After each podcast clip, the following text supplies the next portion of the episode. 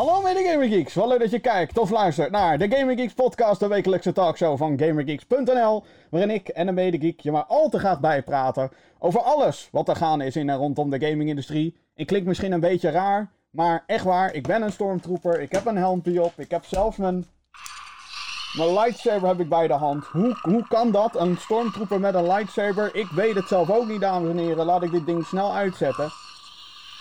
Maar gelukkig kan ik dit ding ook afdoen. Ah! Zo.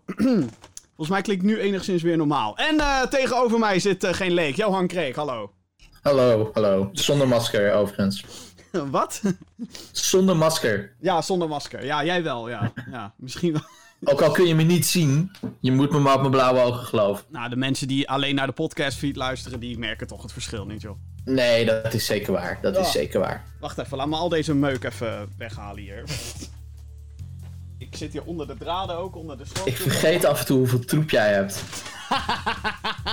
My god, echt, waar haal je dat nou weer allemaal vandaan ook? Wanneer heb je dat gekocht? Eh, die, die Stormtrooper helm en die lightsaber. Ja, exact. Eh, om precies te zijn, Disneyland Parijs. Ehm, ik denk inmiddels Vorig jaar. twee jaar geleden of zo. Jezus. Deze specifieke dingetjes. Ja, goed. ehm, wellicht een iets wat chaotisch begin van deze show. Nee joh. Nou, hoort erbij, hè. Eh, dat heeft te maken met een spelletje die is uitgekomen. Eh, hoe kan het ook anders? Kan eigenlijk bijna niet anders. Eh, datum van opname is 17 november 2019. We zitten midden in dat o zo drukke najaar. En we gaan het er ook over hebben. Over twee hele grote games. Die zijn uitgekomen afgelopen vrijdag.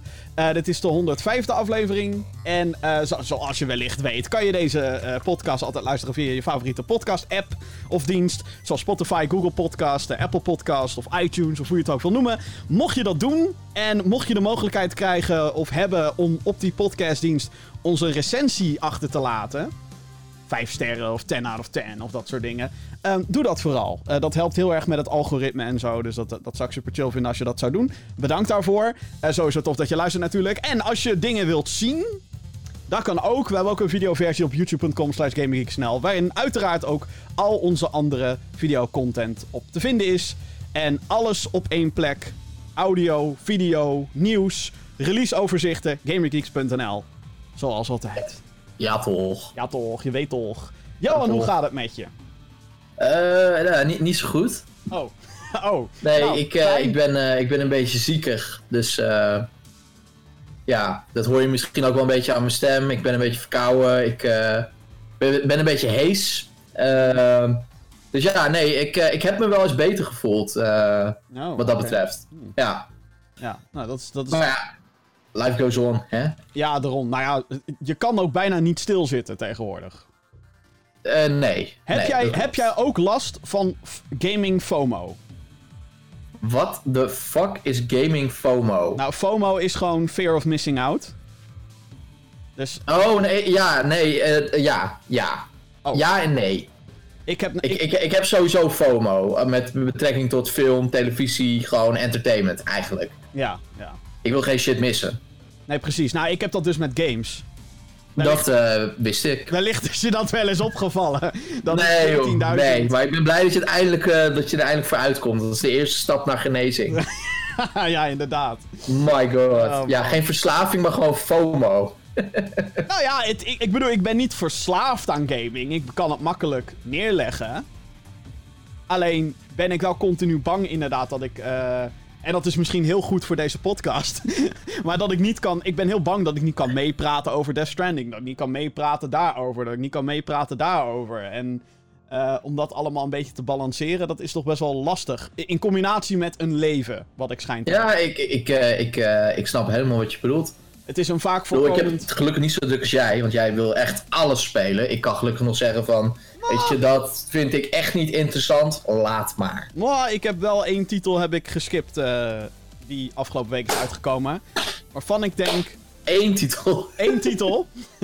nee, nee, maar ik heb, ik heb. Kijk, ik bedoel, er zijn bepaalde type games die echt niet wat voor bepaalde mensen zijn. Ik bedoel, je moet mij echt geen... geen World Rally Championship geven of zo. Of, eh, Yeah. of... Ik heb Gran Turismo. Mhm. Maar dat is alleen maar omdat ik hem kreeg bij mijn PlayStation VR. Omdat daar een VR-mode in zit. Maar ook Gran Turismo. Oh ja, ja. I don't give a shit, weet je wel. Eh, nee, same. en- dan zijn er een paar bepaalde games die eh, dan net niet de push krijgen dat ik denk, oh ja, dit wil ik spelen. EA heeft daar heel veel last van. Dit najaar vind ik vooral. Want Need for Speed Heat is uitgekomen, hoor ik niemand over. En, Nee. Er zijn wel wat reviews verschenen online natuurlijk. En het schijnt een best wel goede Need for Speed te zijn, maar... Het schijnt wel aardig te zijn, inderdaad. Ja. Eh, Plants vs. Zombies, die nieuwe shooter, ik weet niet eens hoe die heet. Neighborville of zoiets. Ja, welkom to Neighborville? Battle for Neighborville. Volgens mij Battle. is dat hem inderdaad, ja. Ja. ja. Dus dat is, eh, die dingen die kan ik gerust missen. same, same. Maar je merkt ook zeg maar aan, aan een soort van de, de exposure die een publisher er zelf aan geeft. Hoe Ja. belangrijk ze iets vinden. En blijkbaar waren zowel Plants vs. Zombies als Need for Speed niet heel belangrijk. Dat gezegd hebbende, ze hebben natuurlijk ook niet bijster veel gedaan rondom Star Wars. En het is wel een belangrijke titel.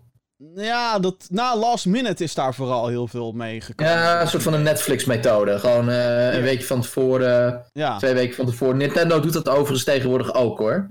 Ja en Dan zie je ook gewoon niks van Luigi's Mansion. En ineens één week van tevoren zie je hem overal. wat niet handig is, want Call of Duty en Outer Worlds. Maar ja, eh, whatever. Eh, ik, De ik, najaar is niet handig. ik denk, ik vraag me ook af in hoeverre met Star Wars, hoe, in hoeverre dat ook met Disney te maken heeft. Of Disney daar iets, iets heeft gedaan van nee, jullie mogen x eh, aantal media of zo benaderen, want we willen ook dat Rise of Skywalker en The Mandalorian en dat soort shit allemaal, Disney Plus. Ja, nee, ja dat, dat zou inderdaad kunnen. En, en ze waren natuurlijk ook gewoon, hè, los daarvan, heel erg bang voor wat, zeg maar, wat men zou vinden van, eh, van deze nieuwe, nieuwe Star Wars game. Ja, nou laten we het daar meteen ook over hebben, dames en Een heren. mooi Want, ja, bruggetje, hè? Ja, wat mooi. Eh, want afgelopen, nou, de afgelopen weekend hebben we weer een nieuwe Star Wars game mogen ontvangen. Verschenen. Eh, het is eigenlijk bijna een doodzonde dat onze favoriete stagiair Jeppy dat hij er niet bij is. Die had waarschijnlijk een uur lang... Had, Rest in peace, Jeppy. die had waarschijnlijk nu een uur lang had hij hierover eh, ja, kunnen, Schreeuwen. kunnen geilen, schreeuwen, ehm, whatever. Game of the Year! Ja, inderdaad. Beter dan Sea of Thieves! Nou, dat, dat, dat sowieso. Dat, dat durf ik gelukkig wel te vertellen, ja. Nee, ehm, er is een nieuwe Star Wars game uit. Star Wars Jedi Fallen Order. Eh, het is een titel die eerder dit jaar werd aangekondigd. En in ontwikkeling is geweest, of nu, wa- waarschijnlijk nu patches in ontwikkeling, bij eh, de mensen van Respawn Entertainment. Eh, voornamelijk bekend om Titanfall en Apex Legends. Ik vond met name Titanfall 2 echt fantastisch. Dus toen ik hoorde dat zij een Star Wars game gingen maken, dacht ik: oké. Maar in hoeverre wordt dat dan een soort multiplayer ding? Want we hebben Battlefront 1 en 2 gehad uit de stal van EA. En ehm, nou, ik denk dat het best wel logisch is dat wij bang zijn geweest voor dit spel. Twee gecancelde projecten binnen de hele Star Wars. eh, Ja, ja een, een gecanceld project bij Visceral, de makers van Dead Space. Onder leiding van eh, ooit Uncharted-schrijver Amy Hennig. Gewoon compleet gekend. Ehm, dat zou waarschijnlijk eh, zou dat meer een, een third-person shooter worden. Nog meer Uncharted-invloeden. Eh, en eh, waarschijnlijk een beetje in de trant van Star Wars 1313 of Bounty Hunter. Dat waren allebei games die over de Bounty Hunters gingen van Star Wars Universe. mhm. Ehm, hmm, zou Disney daar misschien ook iets te maken mee hebben gehad? Zit ik me nu weer af te vragen. Eh, Ze waren dan bezig met. The Mandalorian en als EA Ja, een game nou ja, komt- misschien. Misschien. Anyway, dit is een game. Eh, je speelt als een, eh, een, een Jedi. Joh. Ehm, een, een Jedi die heet Cal. Cal Kestis. En het speelt zich af tussen episodes 3 en 4. Dus de Empire is aan de macht. Jij bent op de vlucht voor, eh, voor alles wat te maken heeft. Je mag eigenlijk je identiteit van Jedi niet onthullen. Maar je wordt geforceerd tot die positie. En zo begint eigenlijk het verhaal om eh, een poging te doen de Jedi Order weer opnieuw op te bouwen. En ehm, ik, had, ik, ik, ik, ik wist nou niet echt bepaald wat ik van deze game moest verwachten. Behalve dat het een third-person actiespel zou worden. Volledig singleplayer. Geen enkele vorm van multiplayer zit hierin. Fucking cool. Wat inderdaad gewoon heel erg non-EA is. Eh, op een gekke Ja, manier. niet de games as a service, gewoon een single player game. Punt. Ja, gewoon een game. Je betaalt er 60 euro voor en that's it. Ehm, ja, hoe is het mogelijk dat zoiets gebeurt? ja maar- ongelooflijk. Ja, het is een. ehm, eh, eh, zoals ik deze game het liefste zou willen omschrijven, is. Een. Een grote smoothie, zoals heel veel groot, toffe games eigenlijk tegenwoordig zijn natuurlijk. Ja. Ehm, maar dan wel op zo'n manier uitgevoerd dat het een genot is om te spelen. Dus wat deze game doet, is het Een blend. lekkere smoothie. Ja, dus het blend eh, uiteraard Star Wars. Het hele, de aesthetic, de Jedi, de, de, alles wat daar omheen zit. Dat eh, pleurt het bij elkaar. Maar dan ook in combinatie met Uncharted. Met allerlei platformsecties en scripted moments die spectaculair zijn om naar te kijken. Ehm, dan heb je eh, ook nog eens Tomb Raider. Een beetje, qua level design. Ja. Eh, en Metroid qua backtracking en dat je daar, daar dingetjes kan doen. En dat dan weer gemengd met Dark Souls. En vooral dat Dark Souls, daar was ik eerst heel sceptisch over. Want ik, toen ik dat las bij bepaalde websites, van ja, het speelt als Toen was jij klaar. Toen dacht ik, godverdomme. Ja, ik, ik, niet alles hoeft Dark Souls te worden, weet je wel? Ik- Nee, nee, klopt. je kan ook gewoon een actie hack-and-slash game hebben zonder dat het fucking Dark Souls is. En op een bepaalde, bepaalde manier voelt het ook een beetje out of place. Als je kijkt naar hoeveel detail er zit in de universe die ze hier hebben opgebouwd. Ehm, maar het werkt dan wel weer in de gameplay aspecten van deze game. Dus het is een third-person actiegame. Speelt als een Jedi, je hebt een fucking lightsaber en je hebt force powers. En hoe die Dark Souls elementen daarin zijn verwerkt, is ook een beetje de combat. Er is een soort van stamina systeem. Die heb jij, maar die hebben ook vele enemies. Eh, je kan rollen, wat essen- essentieel is. Je kan bepaalde aanvallen blokken en parryen, maar niet alles. Sidesteppen. Ja, en dan heb je ook nog eens, ehm, uiteraard, force abilities, dus de force push en het vertragen van tijd. Wat, eh, Of het vertragen van objecten eerder. Eh, het is niet zo alsof alles eh, langzamer wordt om je heen, maar je kan een enemy kan je verlangzameren. Is dat een, is dat een term? Nee. Nee, maar, maar we snappen wat je bedoelt. ja, in ieder geval een beetje wat Kylo Ren doet. Verlangzameren. Ja, geen idee, joh. Een beetje wat Kylo Ren doet in, in The Force Awakens. Dat hij die blaster kogel in het midden van de lucht eh, vasthoudt. Ja, gewoon inderdaad, ja. Ik snap hem. Dat. Ehm, en en, en nou, dat voelt al een beetje Dark Soulsy, weet je wel? Dat je echt... eh, want basic enemies kunnen jou gewoon killen als je nutteloos gaat button mashen. Lees moet je niet doen. Dat is een kleine tip van, eh, van yours truly. Ehm, eh, maar waar het ook in zit, is hoe de checkpoints werken en je health. Eh, het is niet zo dat je recovery, health recovery hebt, automatisch. Een soort van bonfire-achtige dingetjes heb je toch? Ja, je hebt meditation plekken. En als je daar gaat mediteren, dan kan je ervoor kiezen om je stim canisters, oftewel je health potions, kan je daar reple replenishen. Mhm. Maar ehm, eh, op het moment dat je dat doet bij zo'n meditatieplek, dan respawnen ook alle vijanden. Dus dat is waar het dan heel erg Ja, Soulsy is. Ja. soulsy. Eh, en dat in combinatie met als je gekild wordt door een vijand.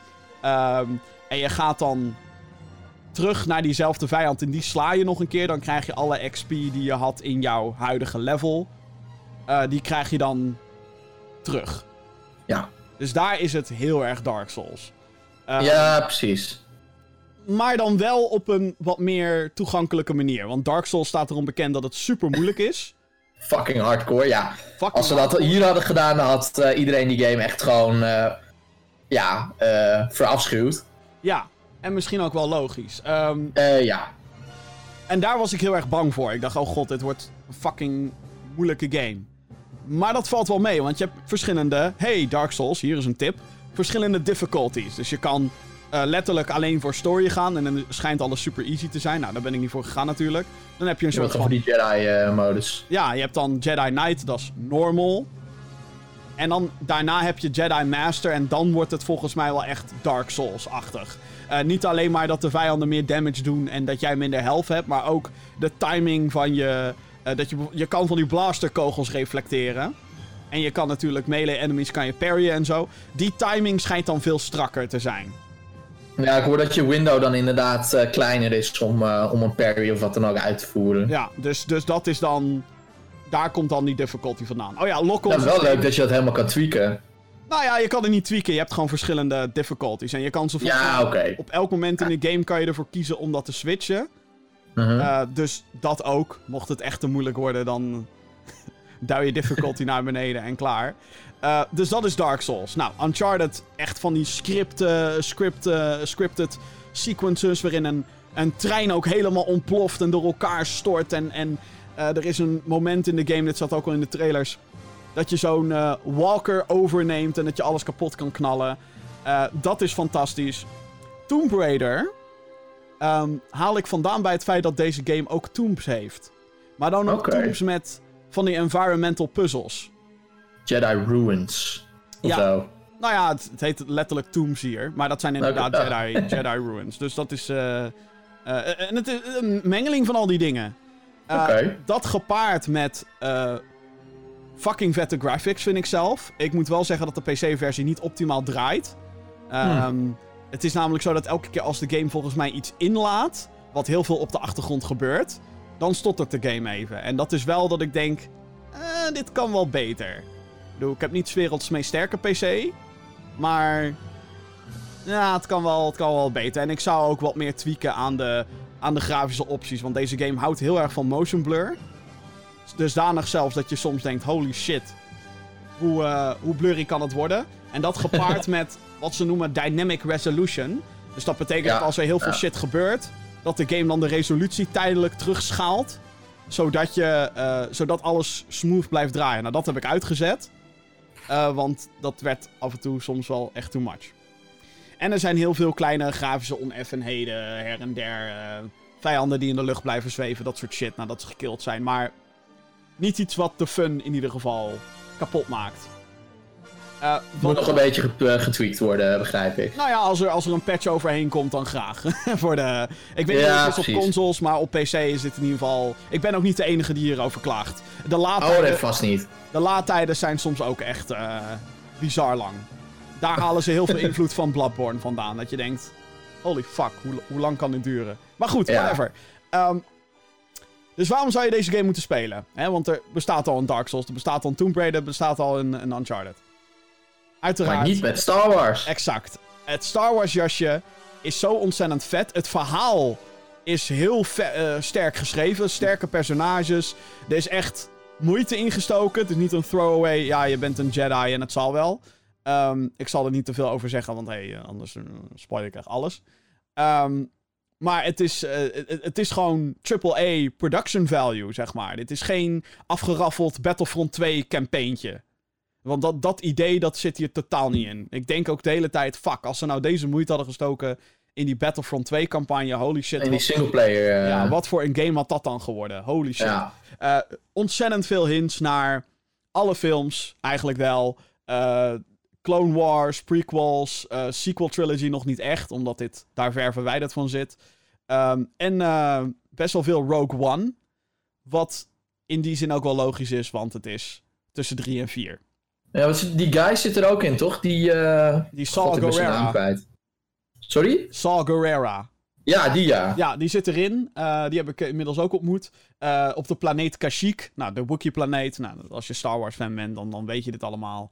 Maar het is gewoon uh, heel erg uitgediept. Er is heel goed over nagedacht. En het is dat je denkt, jezus EA, waarom heeft het zo lang geduurd voordat jullie deze Star Wars-game maakten?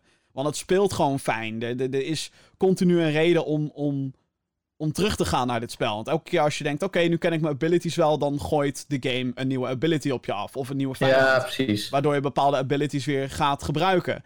Ik heb nu bijvoorbeeld, uh, in de videoversie heb ik nu beeld van, van die uh, vlammenwerper troopers. Uh, en een toffe touch is als je ze force duwt tegen een muur aan. Hun backpack gaat er dan tegenaan, waardoor hun backpack ontploft. Want dat is vuur, weet je wel. Dus Dat soort uh, strategieën zitten er allemaal in. En het, je voelt je gewoon zo power. Je voelt je als een Jedi. Als je een groepje van die Imperial Troopers hebt. Je deflect een paar van die blasters. Je, doet, je springt in de lucht en je sliced een guy. Ja, niet door midden, want dat hebben ze gecensureerd voor wat voor reden dan ook. Ik snap dat niet echt. Uh, beesten en robots kunnen in allerlei vormen en maten in meerdere stukken gehakt worden. Ja, het zou iets met de PG-rating te maken hebben. Ja, ik had dus gehoord dat Disney dat gecensureerd zou hebben. Oh ja, dat kan ook nog. Disney is natuurlijk ook heel erg uh, ja, keen op dat soort zaken. Ja, maar ik vind dat dus gek, want je, uh, ik bedoel, als je nu naar Disney Plus gaat, uh, en je kijkt de oudere Star Wars films, ik weet niet hoor, maar uh, ar armen, handen en benen die vliegen er continu af. Ja, maar toen was het nog niet van Disney natuurlijk. Nee, dat klopt. Maar ik vind dat dan een beetje, ik weet niet, ik vind het schijnheilig. En het doet ook, wat mij betreft, ook een beetje discrediet aan sommige toffe slow motion executions die hierin zitten. Ja, het haalt een beetje de krachten vanaf. Ja, want daardoor voelt je lightsaber ook sowieso moet je altijd gaan nadenken over de logica van je lightsaber. Want je hebt heel veel objecten en muren die in de films zouden ze die zo door midden kunnen hakken met je lightsaber. maar dat is hier dan natuurlijk niet zo. Maar het doet wel een beetje Blijft een game, hè? Uiteraard. Uh, en dat is altijd zo, want uh, ik bedoel, stormtroopers zouden ten alle tijden door midden gehakt moeten worden door, door lightsabers. Maar dat gebeurt hier natuurlijk niet. Want nee, als alles in één hit gekild kan worden, dat is natuurlijk niet logisch. Maar whatever, whatever. Uh, ontzettend veel detail. Pardon, als, als je Star Wars fan bent, dan vind je dit fantastisch. Dus. Um, ga dit spelen. Ga dit spelen. Ik kan dat bijna niet geloven, maar EA heeft een goede Star Wars game gemaakt. Nou, het is ongelooflijk. What the fuck. Ik ben nu trouwens zes uurtjes onderweg. Oh, oké. en het is uh, dat ik denk, ja, dit, dit is te gek. Dit, uh, dit, uh, dit ga ik doorspelen. En ja, ik, ik was gewoon heel sceptisch. Want EA, want Battlefront, want al die redenen. Het feit, het feit, dat ze niet op Gamescom waren met dit spel. Het feit dat bijna niemand het heeft gespeeld, behalve influencers en pers. ja, ik wel zo voorzichtig inderdaad. Ja, waar ben je bang voor, denk ik dan nu ook. Waar ben je in godsnaam bang voor? Ja. Ja, nou ja, helemaal nergens voor. Want uh, ook de reviews die er tot dusver zijn, die zijn super positief. Dus, uh, ja, inderdaad. Ja, ik, uh, ik ben heel blij. En misschien is dit... Ik hoop dus ook dat deze game fucking goed gaat verkopen. Dat EA misschien ook zoiets heeft van... Oh, Singleplayer heeft een kans. Ja, ehm. misschien, misschien is dit heel goed gewoon voor, de, voor, de, voor deze IP. Hè? Ja, dat denk ik wel. En ik zou zeggen, maak lekker Battlefront 3. Um, ehm, maak weet ik veel, ze, kun, ze kunnen alle kanten op bij EA. Dat, dat is wat me frustreert aan een hele Star Wars aanpak. Terwijl dat ze zo voorzichtig zijn geweest. Ik bedoel, je hebt fucking studios die Burnout en Need for Speed hebben ja, gemaakt. Ja, zo conservatief inderdaad. Waar de fuck is Racer? Star Wars Race Pod Racer 3? Waar de fuck is die shit? Weet je wel? Ja, waar, ja, ja, waar de fuck is Rogue Squadron 4? Ik bedoel, what the fuck? Het is zo. Waar de fuck is een Jedi Knight reboot met Kyle Katarn erin of zo? Nou, misschien is dit. Lijkt dat dan misschien te veel. Of een nieuwe KOTOR, want ja, Bioware. Ja, KOTOR. What the. Ja, ik, ik, ik, Misschien nu niet meer, Bioware, maar toen. Nou ja, het zou me niks verbazen als ze nu toch een groen licht gaan geven aan zo'n dergelijk project. Want ja als je dit ziet en ook. Uh, um, nou ja, de, de, de, hype voor Star Wars is er nu weer bij mij, dankzij dit project. Um, en natuurlijk ook dankzij uh, een bepaalde streamingsdienst die is gelanceerd ook vorige week. Um, met daarbij een Star Wars serie. Heb je die trouwens gezien? The Mandalorian. Ik heb uh, de eerste aflevering uh, gezien. ik wist namelijk niet dat, dat de tweede er al op stond. Daar kwam ik echt nou ja, te laat achter. Het is wel een beetje off-topic dit natuurlijk. Maar wat vinden we van Disney Plus en al die dingen? Ik heb, ik heb zo'n vermoeden dat we daar wel vragen over gaan krijgen. Nou ja, Disney Plus. Uh, ik, ik, de enige reden dat ik het nu heb, is omdat ik het soort van via mijn werk heb. Oké. Okay. We hebben gewoon een gedeeld account met z'n allen. Oh, gewoon, ja. de Netflix Geen probleem. ja, de, de Netflix-methode inderdaad. En ja, binnenkort kan dat allemaal niet meer. Dat weet ik allemaal wel. En dan koop ik het ook wel. Maar als, het, als, het, zeg maar, als ik het niet had gekregen, tussen haakjes, dan had ik zoiets gehad van laat maar zitten. Want ik heb niet zo heel veel met Star Wars. Mm -hmm. uh, en uh, het Disney Plus aanbod aan zich voor de rest, los van hè, alle, alle backlog, uh, qua nieuwigheid, ja, is voor mij niet dat ik denk, oh fuck, ik moet het meteen hebben. Weet je, alle MCU-series die zitten allemaal in de toekomst. Dat staat er allemaal nog niet op. Agents Endgame heb ik al gezien, dus daar hoef ik het niet voor te doen. Agents of S.H.I.E.L.D. staat er volgens mij wel op. Ja, oké. nou ja, dat zou dan misschien nog een reden voor mij kunnen zijn, omdat ik die serie op een gegeven moment compleet uit het oog verloren ben. Oh, ja, ik ook. Dat was echt... eh, ik denk, nou, ik weet niet meer waar het over gaat, maar het zal wel. Maar ja, Mandalorian, eh, ja, dat, dat was dan zeg maar eh, hetgeen waarvan... Ja, als je dan Disney Plus neemt, doe het dan voor deze serie. Want één aflevering die kost gemiddeld 15 miljoen. Ja, dat zie je er ook wel vanaf. Sorry? Dat zie je er ook wel vanaf, vind ik. Ja, de productievalue is natuurlijk echt gewoon top-notch. Holy shit.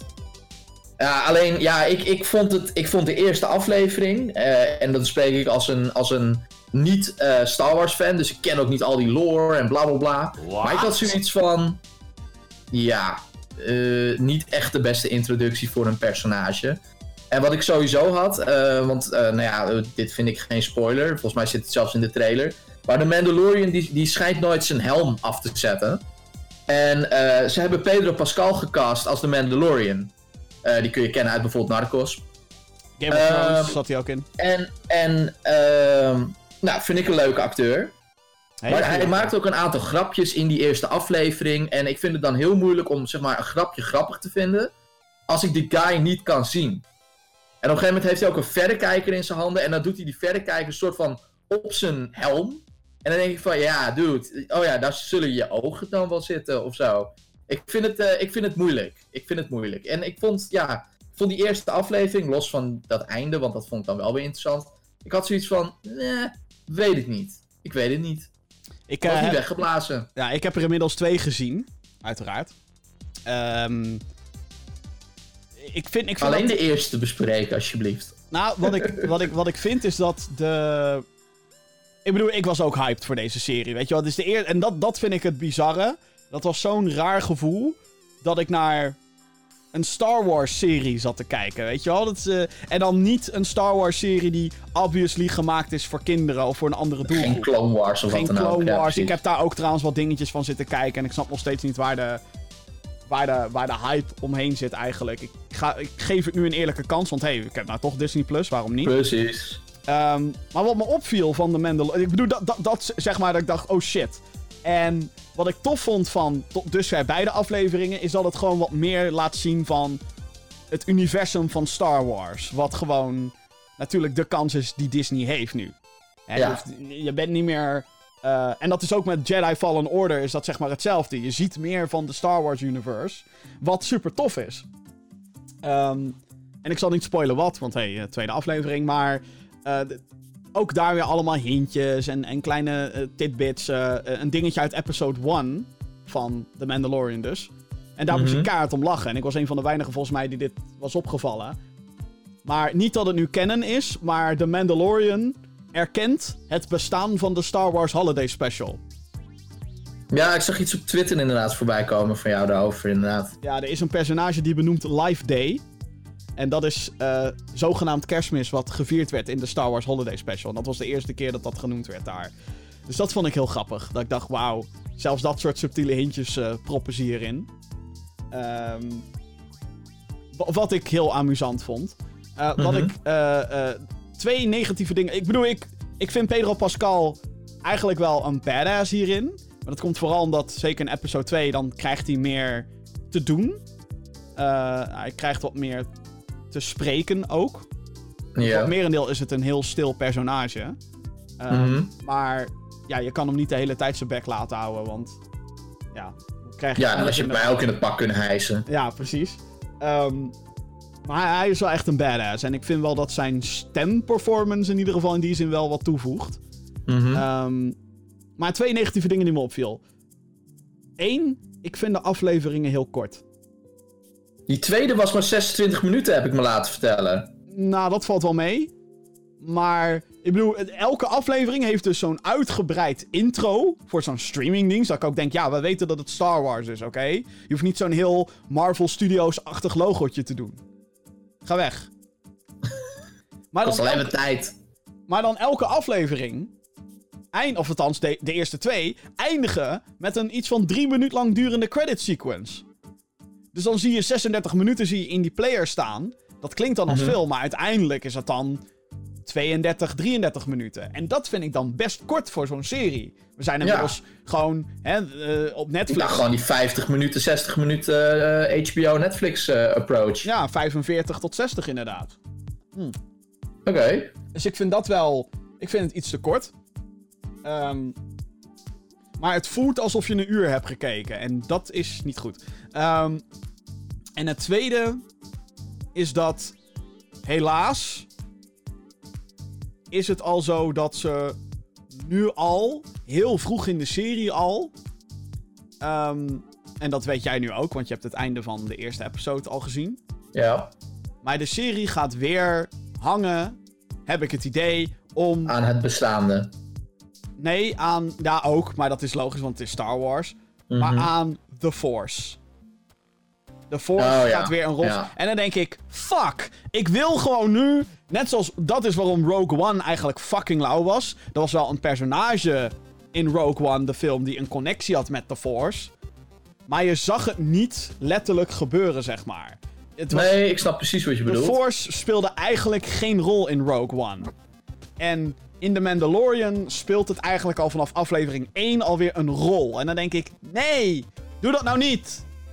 Gewoon, ik, we hebben al genoeg Jedi en lightsabers en die zijn lauw en zo. En de Force is almachtig en mysterieus. Ik snap het, maar de waarom de Mandalorian Pedro Pascal een badass is, is omdat hij niks met al die shit te maken heeft.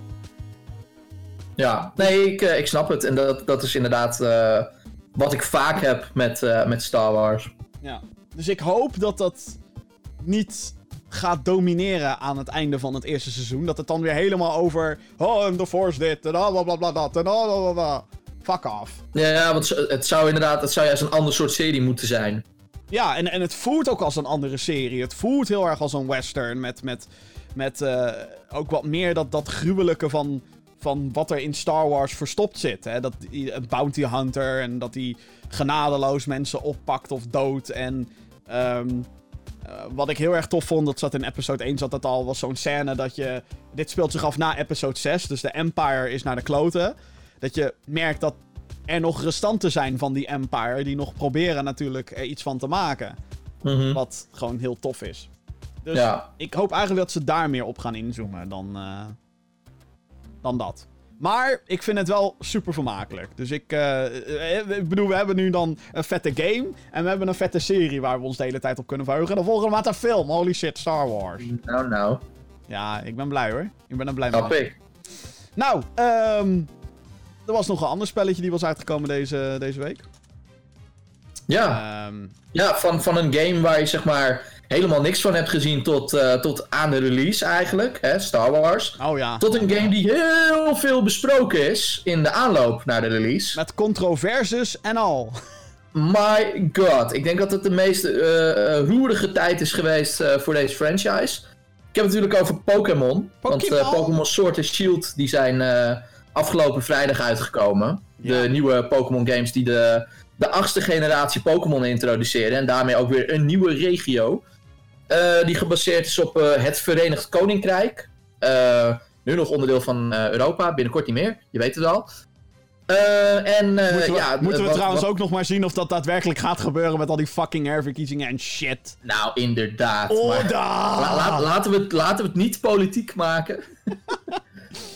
Want het is, dat is nogal een ingewikkeld verhaal. Maar ja, Pokémon Sword and Shield eigenlijk helemaal niet. Het, is gewoon, het is gewoon weer Pokémon. En eh, los van al die, eh, die controversies over graphics en dat soort dingen. Ik bedoel, ik ben ook geen idioot. Ik kan ook wel stellen dat, eh, dat deze game grafisch waarschijnlijk meer had kunnen bieden. Nou, ik zit niet te Eh, kijken en, ik schrik me verrot, joh. Game Freak en zo, allemaal prima. Ik schrik me wel echt verrot, hoor, hier, als ik heel eerlijk ben. Ja, maar de vraag is, zoals met elke game, Ja. is het leuk om te spelen? Ja, maar En- daar, maar hier, zeg maar. Oh, nou, nee, nou, fuck. Ik laat jou eerst. eh, laat maar, sorry. Ik, Ja, ik, nee, eh, ik ik heb bedoel, nu al de neiging om te zeggen. Oké, nee, ga je gang, ga je gang. Jim, ik kan, ik kan echt eh, twee uur een podcast met je vullen over, over alle controversies rondom deze game. En tot een zekere hoogte kan ik daar ook overal in vinden. Ehm, ja, want ze hebben gewoon een aantal leugens uitgesproken. Maar de vraag is even of, zeg maar, los van al die leugens en al die soort van, ja, graphics die dan misschien enigszins teleurstellend zijn. En dan Enigszins, jezus. Druk ik het netjes uit. Het ziet er niet uit. Uh, is, het, is het leuk om te spelen? Is die nieuwe regio, is dat leuk? Uh, is dat nieuwe vibeje, is dat leuk? Uh, hoe zijn de nieuwe designs? Want er worden natuurlijk weer een hele sloot nieuwe Pokémon geïntroduceerd. Ja, er zijn er ook een hele sloot uitgehaald. Maar ik probeer even te focussen op wat, wat wel leuk is. Het feit, het feit dat je dat al moet doen, dat zegt niet, uh, zegt niet heel veel goeds. Uh. Ik, ik heb hem, ondanks al die controverse, heb ik hem wel gehaald. Uh, en ben ik natuurlijk met een, met een gemengd gevoel begonnen aan, aan mijn nieuwe Pokémon-avontuur. En ik moet zeggen, nou ja, los van het stemmetje dat de hele tijd wel dingen roept en die ik af en toe moet uitzetten, vind ik het wel echt een leuke game. Wat ik, voor, ik wat, vind wat die voor hele... stemmetje? Ja, wat? Wat voor stemmetje? Nou, dat stemmetje in mijn hoofd dat zegt van... Ja, maar ze hebben tegen je Oh, gelogen. dat, ja. ja. Uh, en dat moet, ja, weet je, dat moet je op een gegeven moment of uitzetten... of ik had die game gewoon niet moeten kopen, punt. Ja. Um, en uh, ja, nee, dus ik vind, het, uh, ik vind het wel leuk, eigenlijk. Ik, ik loop vrolijk door die, door, die regio rond. je kwam al vrij snel in de game, kom je in die, in die wild area, zeg maar. Wat echt een, een soort van nieuw ding is voor de, voor de Pokémon franchise. Nou, die Wild Area die, uh, die is leuk opgebouwd. Um, dus nee, ik vind het wel leuk. Het ene, een van de vele problemen die ik wel heb, en dat is een, een ding waar de serie al heel lang aan leidt, is dat die game gewoon too easy is. Je had een uh, aantal generaties geleden, werd er een item geïntroduceerd, dat heette de Experience Share. Mm -hmm, ja. Daarmee kon je zeg maar je, je Pokémon een beetje uh, gelijkwaardig laten levelen. maar dat kon je ook niet doen.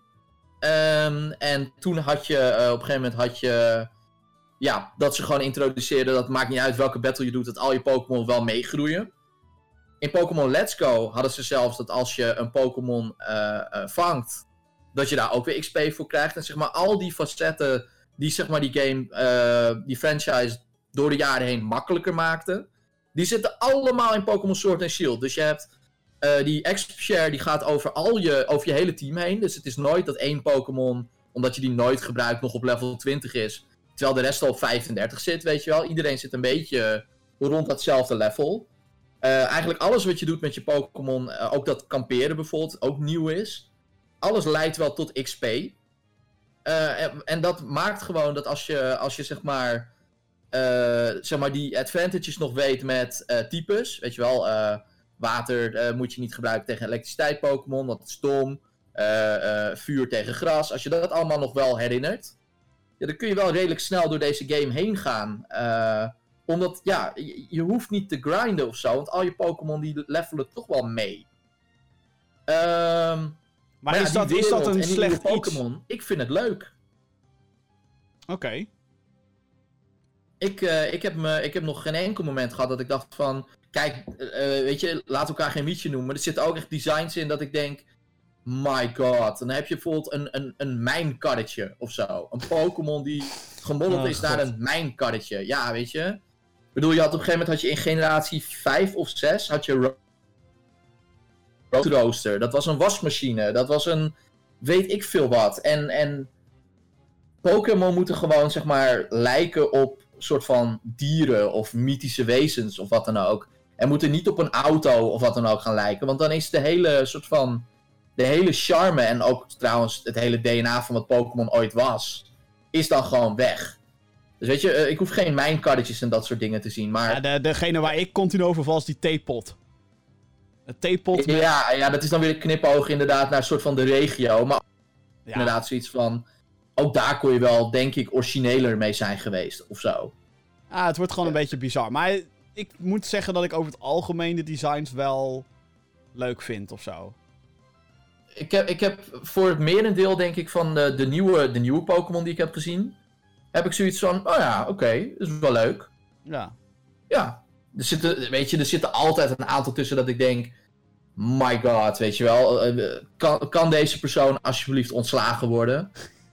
Eh, maar ja, weet je, ik bedoel, die gasten die moeten weer. Ik weet trouwens niet hoeveel nieuwe Pokémon erin zitten. Maar die moeten weer, eh, weet ik veel wat, laten we uitgaan van 100. Die moeten weer 100 nieuwe Pokémon verzinnen. Of 150, whatever.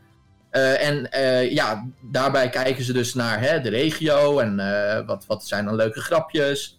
En ja, dan krijg je dus af en toe dingen als, als theekopjes. Want ja, T is natuurlijk heel Brits. Ja. Alleen ja, de manier waarop dat dan wordt uitgevoerd, dan denk ik van, eh, weet Maar- je. En dan heb je natuurlijk ook nog de Dynamaxing in, in, in, de, in de nieuwe games. ja, dus wat dat is, is dat Pokémon tijdelijk huge kunnen worden, toch? En dan... Ja, oh, ja inderdaad. Eh, drie rondes lang is je Pokémon een soort van eh, een, een kaiju eigenlijk. Gewoon een gigantisch beest. Mhm. En eh, die, eh, dat wat, waar ik al bang voor was, dat gebeurt dus. Dat heb je eigenlijk altijd nodig in een, eh, in een gymgevecht. Want een gymleader gaat altijd per definitie... nou trouwens, een gymleader gebruikt volgens mij niet eens Dynamax, maar Gigantamax. Wat weer een andere vorm is van Dynamaxing. Want daar verandert eh, het uiterlijk van de Pokémon verandert daadwerkelijk mee. Ehm, ja, en dat heb je dan wel nodig. Want op het moment dat een Pokémon gedynamaxed of gegigantum... Ik krijg mijn bek niet eens uit. Gegigantamaxed is, dan, eh, dan is hij dus ook sterker. Dus dan heb je eigenlijk alleen maar kans op het moment dat jouw Pokémon ook, zeg maar, eh, dan wel gedynamaxed, dan wel gegigant- gigantamaxed is. Het, wordt het best begint inmiddels lastig. gewoon fucking als Digimon te, te klinken, joh. Ja, ja dat, eh, Digi, Jida, Denta, Dynamax, Armor, Digivolve, into... Mega. Ja, nee, die, die, die eh, referentie is mij ook niet ontgaan. In maar ja, weet je, dat hele Dynamax had voor mij gewoon niet gehoeven. Maar ja, het, gewoon de wereld, zeg maar. Ja, die is best wel leuk vormgegeven ook. Die models, zeg maar, van de, van de trainers en zo. Die hebben er echt nog nooit, nooit zo goed uitgezien. Eh, laten we nou ook wat positieve dingen benoemen.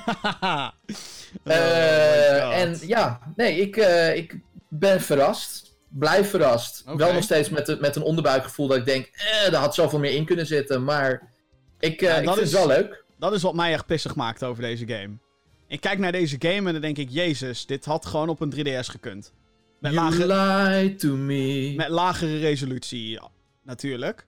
Maar ja, ik zie nee, maar eens. echt de upgrade Absoluut. niet. En ik vind het eigenlijk, heel eerlijk, ik vind het eigenlijk schandalig dat we nog steeds, nog steeds gewoon, bij elke game zeggen we het bijna, als er een nieuwe generation aankomt, hè, Game Boy naar Game Boy Color, Game Boy Advance, elke keer zeggen we, ja oké, het ziet er allemaal net wat leuker uit, maar het is niet de stap die wij verwachten van... Nee, maar vooral, vooral nu, zeg maar. Want nu Pokémon. wordt het natuurlijk wel heel evident omdat je naar een console gaat.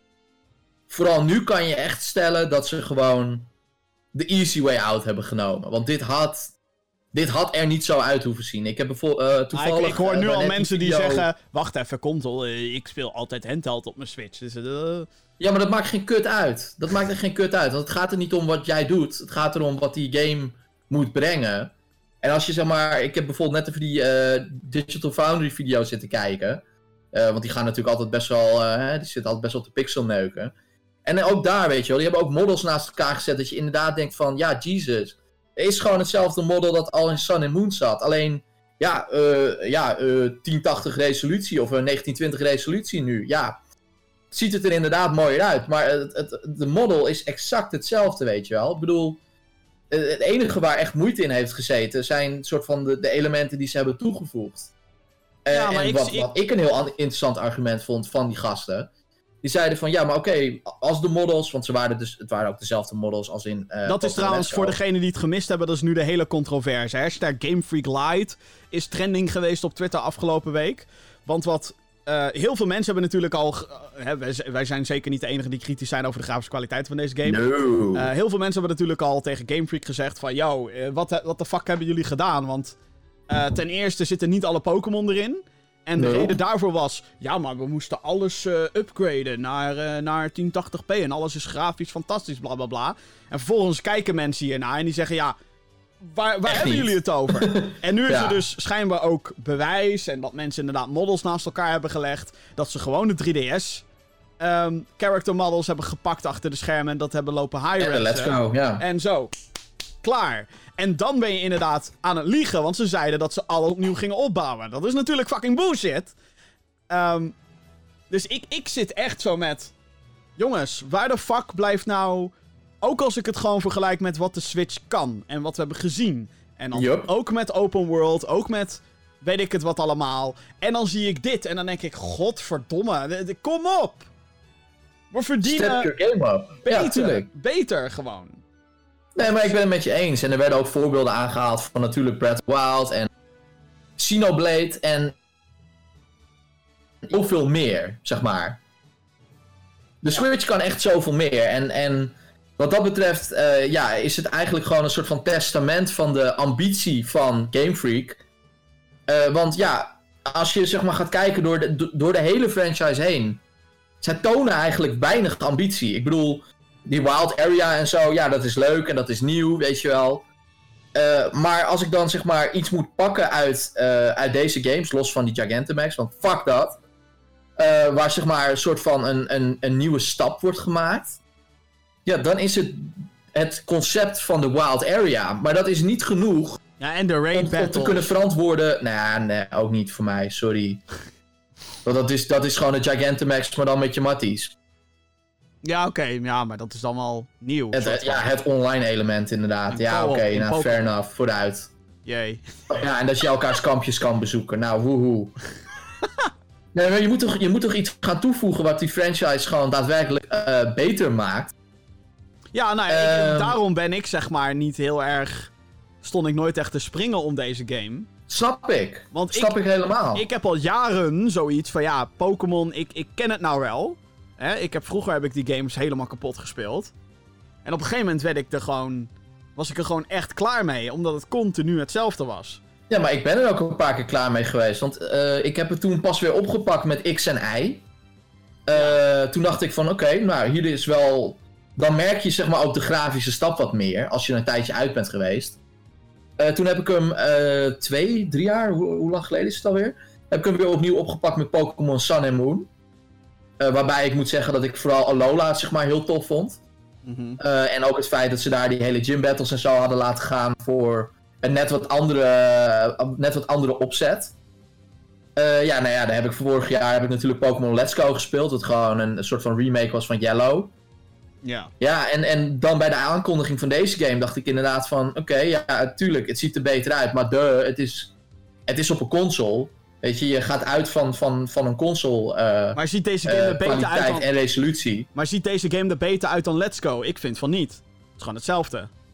Uh, Inclusief echt nou ja, ass fucking kut animaties die hierin zitten. Dat ik echt denk, ja, een Pokémon doet double kick. En het enige wat het doet is dat het drie pixels omhoog en drie pixels naar beneden hopt. Wat de ja, fuck maar is dat, dat? is schandalig. Kom dat op. is echt schandalig. Dit is fucking 60 euro, jongens. Fuck off.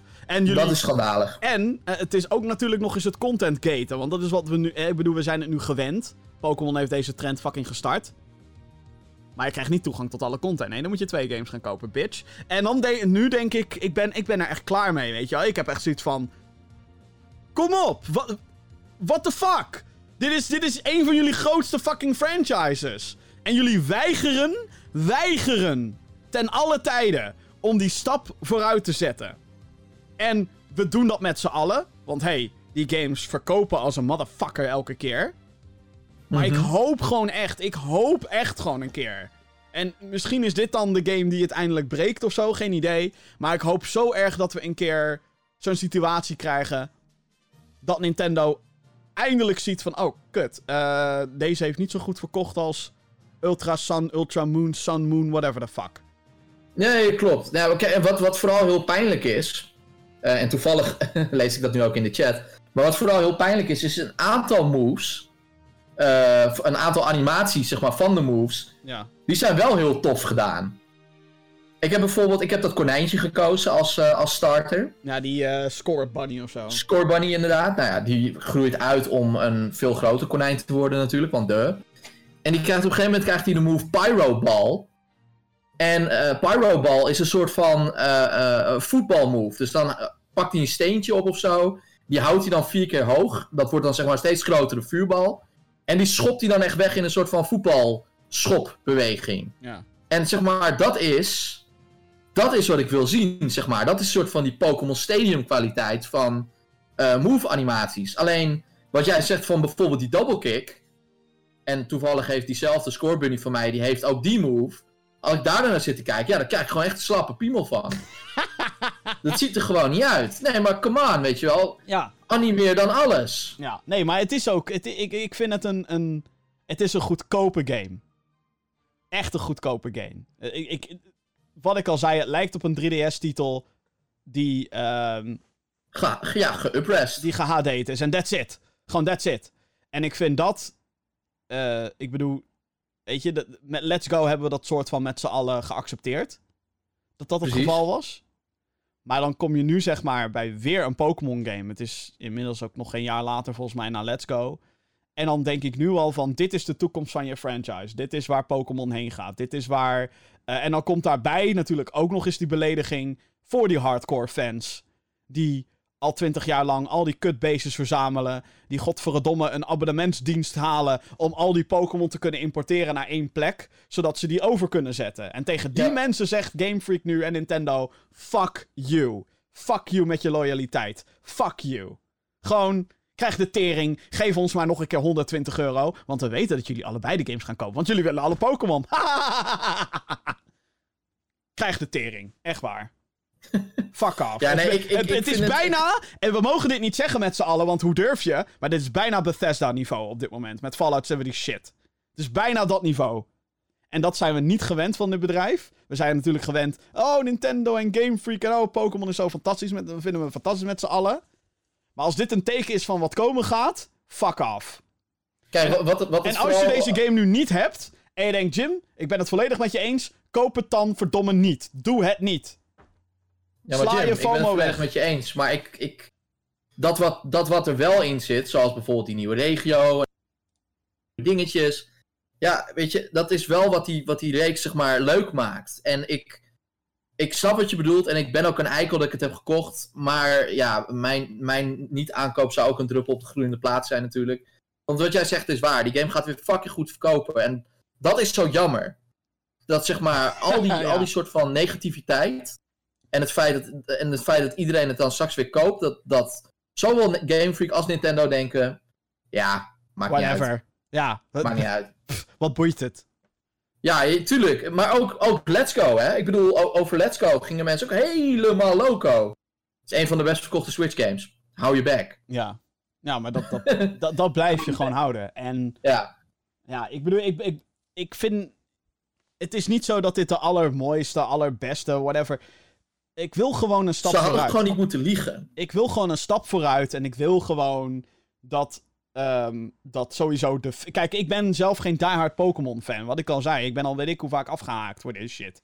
En elke Mhm. keer dan, dan, dan, dan, dan kriebelt het een beetje en dan zie ik de realiteit voor me en dan zie ik hoe die... Gra en graphics zijn niet alles, ik weet het, het is Nintendo en bla bla bla. Waarom koop je überhaupt een Switch als je cared om graphics? Nou, ik weet niet, maar de Switch is best een machtig apparaatje. Ja, absoluut. En als ik zie dat er gewoon fucking indie games zijn die eh, eh, mooiere dingen kunnen produceren op, op dat ding.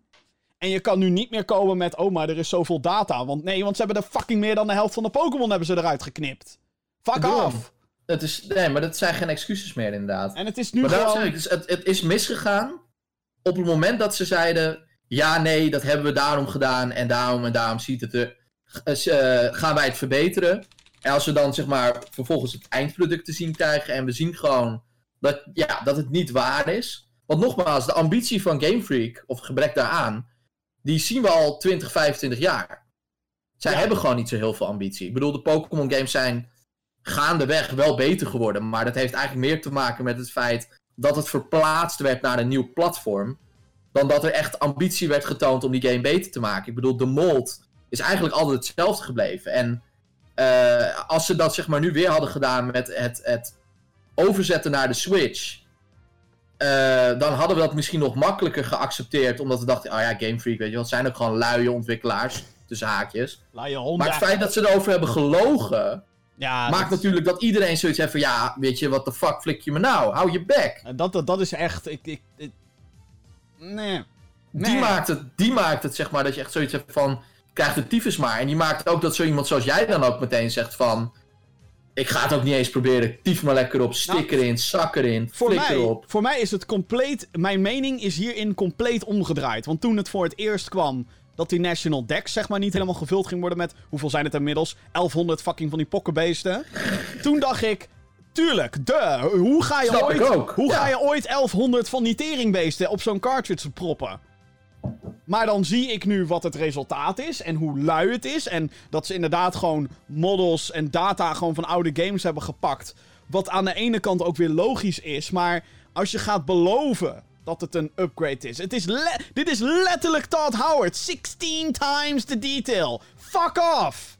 Dat ja, is het niet. En we moeten dit ze niet laten. We moeten ze hier niet mee laten wegkomen. Mensen bitchen op EA, mensen bitchen op Bethesda, mensen houden van een bitch op Ubisoft. En Nintendo krijgt nu een fucking free pass, want het is Nintendo en het is Pokémon. Nee, ja, fuck off. Daarom ben ik blij dat die shit ook trending is geweest. Laat het ze maar voelen. Alleen het probleem is, is dat ze het natuurlijk niet gaan voelen. Want dat is met ook al die grote companies zo. Het maakt niet uit hoe kut je game is. Als het goed verkoopt, maakt het geen donder uit. Dat is helaas waar. Maar uh, ja, Pokémon Sword Shield, ik, uh, ik vind het wel leuk. En, en uh, ja, nee, maar wat ik ook lees is dat de gameplay is weer classic. En het is weer leuk. En het is verzamelen van basics. Dus dat zal allemaal wel weer prima zijn. Maar ik, ik, ik baal er dan ook van dat ik 9 out of 10's voorbij zie komen van professionele ja, critics. Die zeg maar dit soort shit tot op de tandjes toe zou, zouden moeten analyseren. Klopt. Maar het, het, gaat, het gaat dus niet alleen om die, om die graphics en die leugens. Dat is meer wat ik wilde zeggen. Nee, klopt. Dat snap ik. Voor mij is het een big deal. Maar ja, ik heb de game niet, dus... Nee, maar voor mij is het ook nog steeds een big deal. Maar ik vind het wel leuk om te spelen. En daarom zeg ik, ik moet dat stemmetje in mijn hoofd... dat gewoon de hele tijd wel, zeg maar, dingen loopt te roepen... moet ik gewoon echt uitzetten. Ja. Want er zitten echt dingen in dat ik denk... ja, jezus jongens, hebben we dit nou nog steeds niet aangepast? Waarom kan ik geen trainers terugbellen? What the fuck? Dat zat al in, in gold en silver, man. Jesus. Het zijn dat soort dingen waar, waar ik me zeg maar al... Nou ja, sinds... Wanneer kwamen die games uit? 2001 aan erger. Ja. En 18 jaar later kan ik nog steeds geen trainers terugbellen. Kon het ook niet in de remake? Soul Ja, je, wel, maar dat telt dan toch niet. Dat is toch gewoon dezelfde game nog een keer. Maar daar zat het Tamagotchi-apparaatje bij. Innovation! De Pokewalker. God. Oké, nou, um, over het algemeen... Ja, leuk, leuk spelletje. Ja. ik zou hopen op te doen, maar ik vind het leuk. Ja, ja sorry. Nou ja, precies. Nou ja, nee, ik snap het. Ik snap het heel goed. Oké, laten we naar het nieuws gaan. Als dat nog. Uh, nee, joh, laten we gewoon afsluiten. Ja, doei, dit was, nou, we zijn al bijna een uur bezig inderdaad. Jezus. laten we het nieuws doen. Het nieuws. Laten we even wat tempo erin verwerken, anders. Godsamme. Oké, dit weekend is het evenement uh, EXO 19 in Londen. Of het is inmiddels voorbij. Uh, een gamingbeurs georganiseerd door Xbox. Aan het begin van dit gebeuren hadden zij hun grootste Inside Xbox ooit. Een presentatie die niet onderdeed voor een E3-persconferentie, als je het aan mij vraagt. Het is eigenlijk nee, een beetje, zeker niet. Eigenlijk een beetje een Nintendo Direct of een State of Play. Maar dit was wel echt... Dit was live gepresenteerd en zo, dus dat was, dit was wel wat groter. Uh, er werden ontzettend veel titels aangekondigd, dan wel bevestigd voor de Xbox-platforms en abonnementsdienst Xbox Game Pass. Dus ja, ik, uh, ik ga er even langs. Allereerst een nieuwe IP van Rare. Nou ja. Nou ja. Uh, Kennen we die nog? Ja, nieuwe game en IP. Dus het heet Everwild. En uh, lijkt nu op een mix tussen Breath of the Wild, No Man's Sky. Uh, met characters die lijken op Assassins uit Assassin's Creed. mooie sfeervolle trailer. Zij verder eigenlijk helemaal niks. En meer info weten we ook niet. Behalve dat het dus een nieuwe game is. Door Rare. Van Rare. Ja. Mooi man. Ja, nou ja, ik vond het wel tof eigenlijk. Ik, ik vond het echt fucking vet uitzien nou Ja. Holy shit. Zie je dit Nintendo? Ja, inderdaad. man, man, man. Maar ja, goed, uh, nieuwe game van Rare. Ergens toch wel jammer dat het geen uh, Banjo of Conker is of zo. Nou, ergens toch wel jammer. Ik heb lopen huilen hier hoor. Ja, dat dacht ik al, ja. Obsidian, de makers van het recent verschenen The Outer Worlds, komt met een survival game in de trant van Rust en Ark. Deze game heet Grounded. Volgens de trailer is het een, is het een typische achtertuin, dat is een speelveld. Maar alle spelers zijn super klein. Een beetje Honey, I Shrunk the Kids of Ant-Man. Uh, basebuilding is inbegrepen. De game komt in de lente naar Xbox en Steam in Early Access. Dit vond ik een opvallende, want Obsidian staat bekend om hun RPG's. En dan gaan ze nu een, uh, een multiplayer Ja, dit zit niet helemaal in hun wheelhouse inderdaad. Ik vond het ook een aparte. Ja, uh, ironisch gezien wordt het ook gemaakt door een heel klein team binnen de studio. Hahaha, klein, klein, klein. Ja. Um, ik vond het aan de ene kant wel tof, want zo'n studio, uh, Obsidian was hiervoor compleet independent.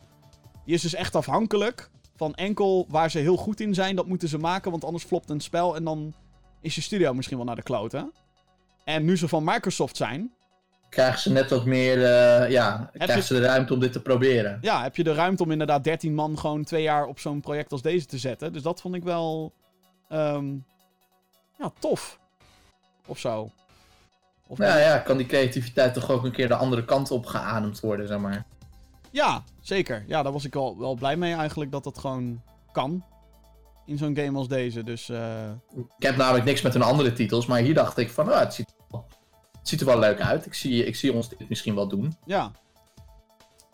Dus ja, leuk. Ehm ja, dat. Eh, Ninja Theory die heeft de release datum aangekondigd voor Bleeding Edge. Dit wordt een 4v4 actiespel die het beste gezien kan worden als eh, Overwatch, maar dan met meer nadruk op ehm, melee combat.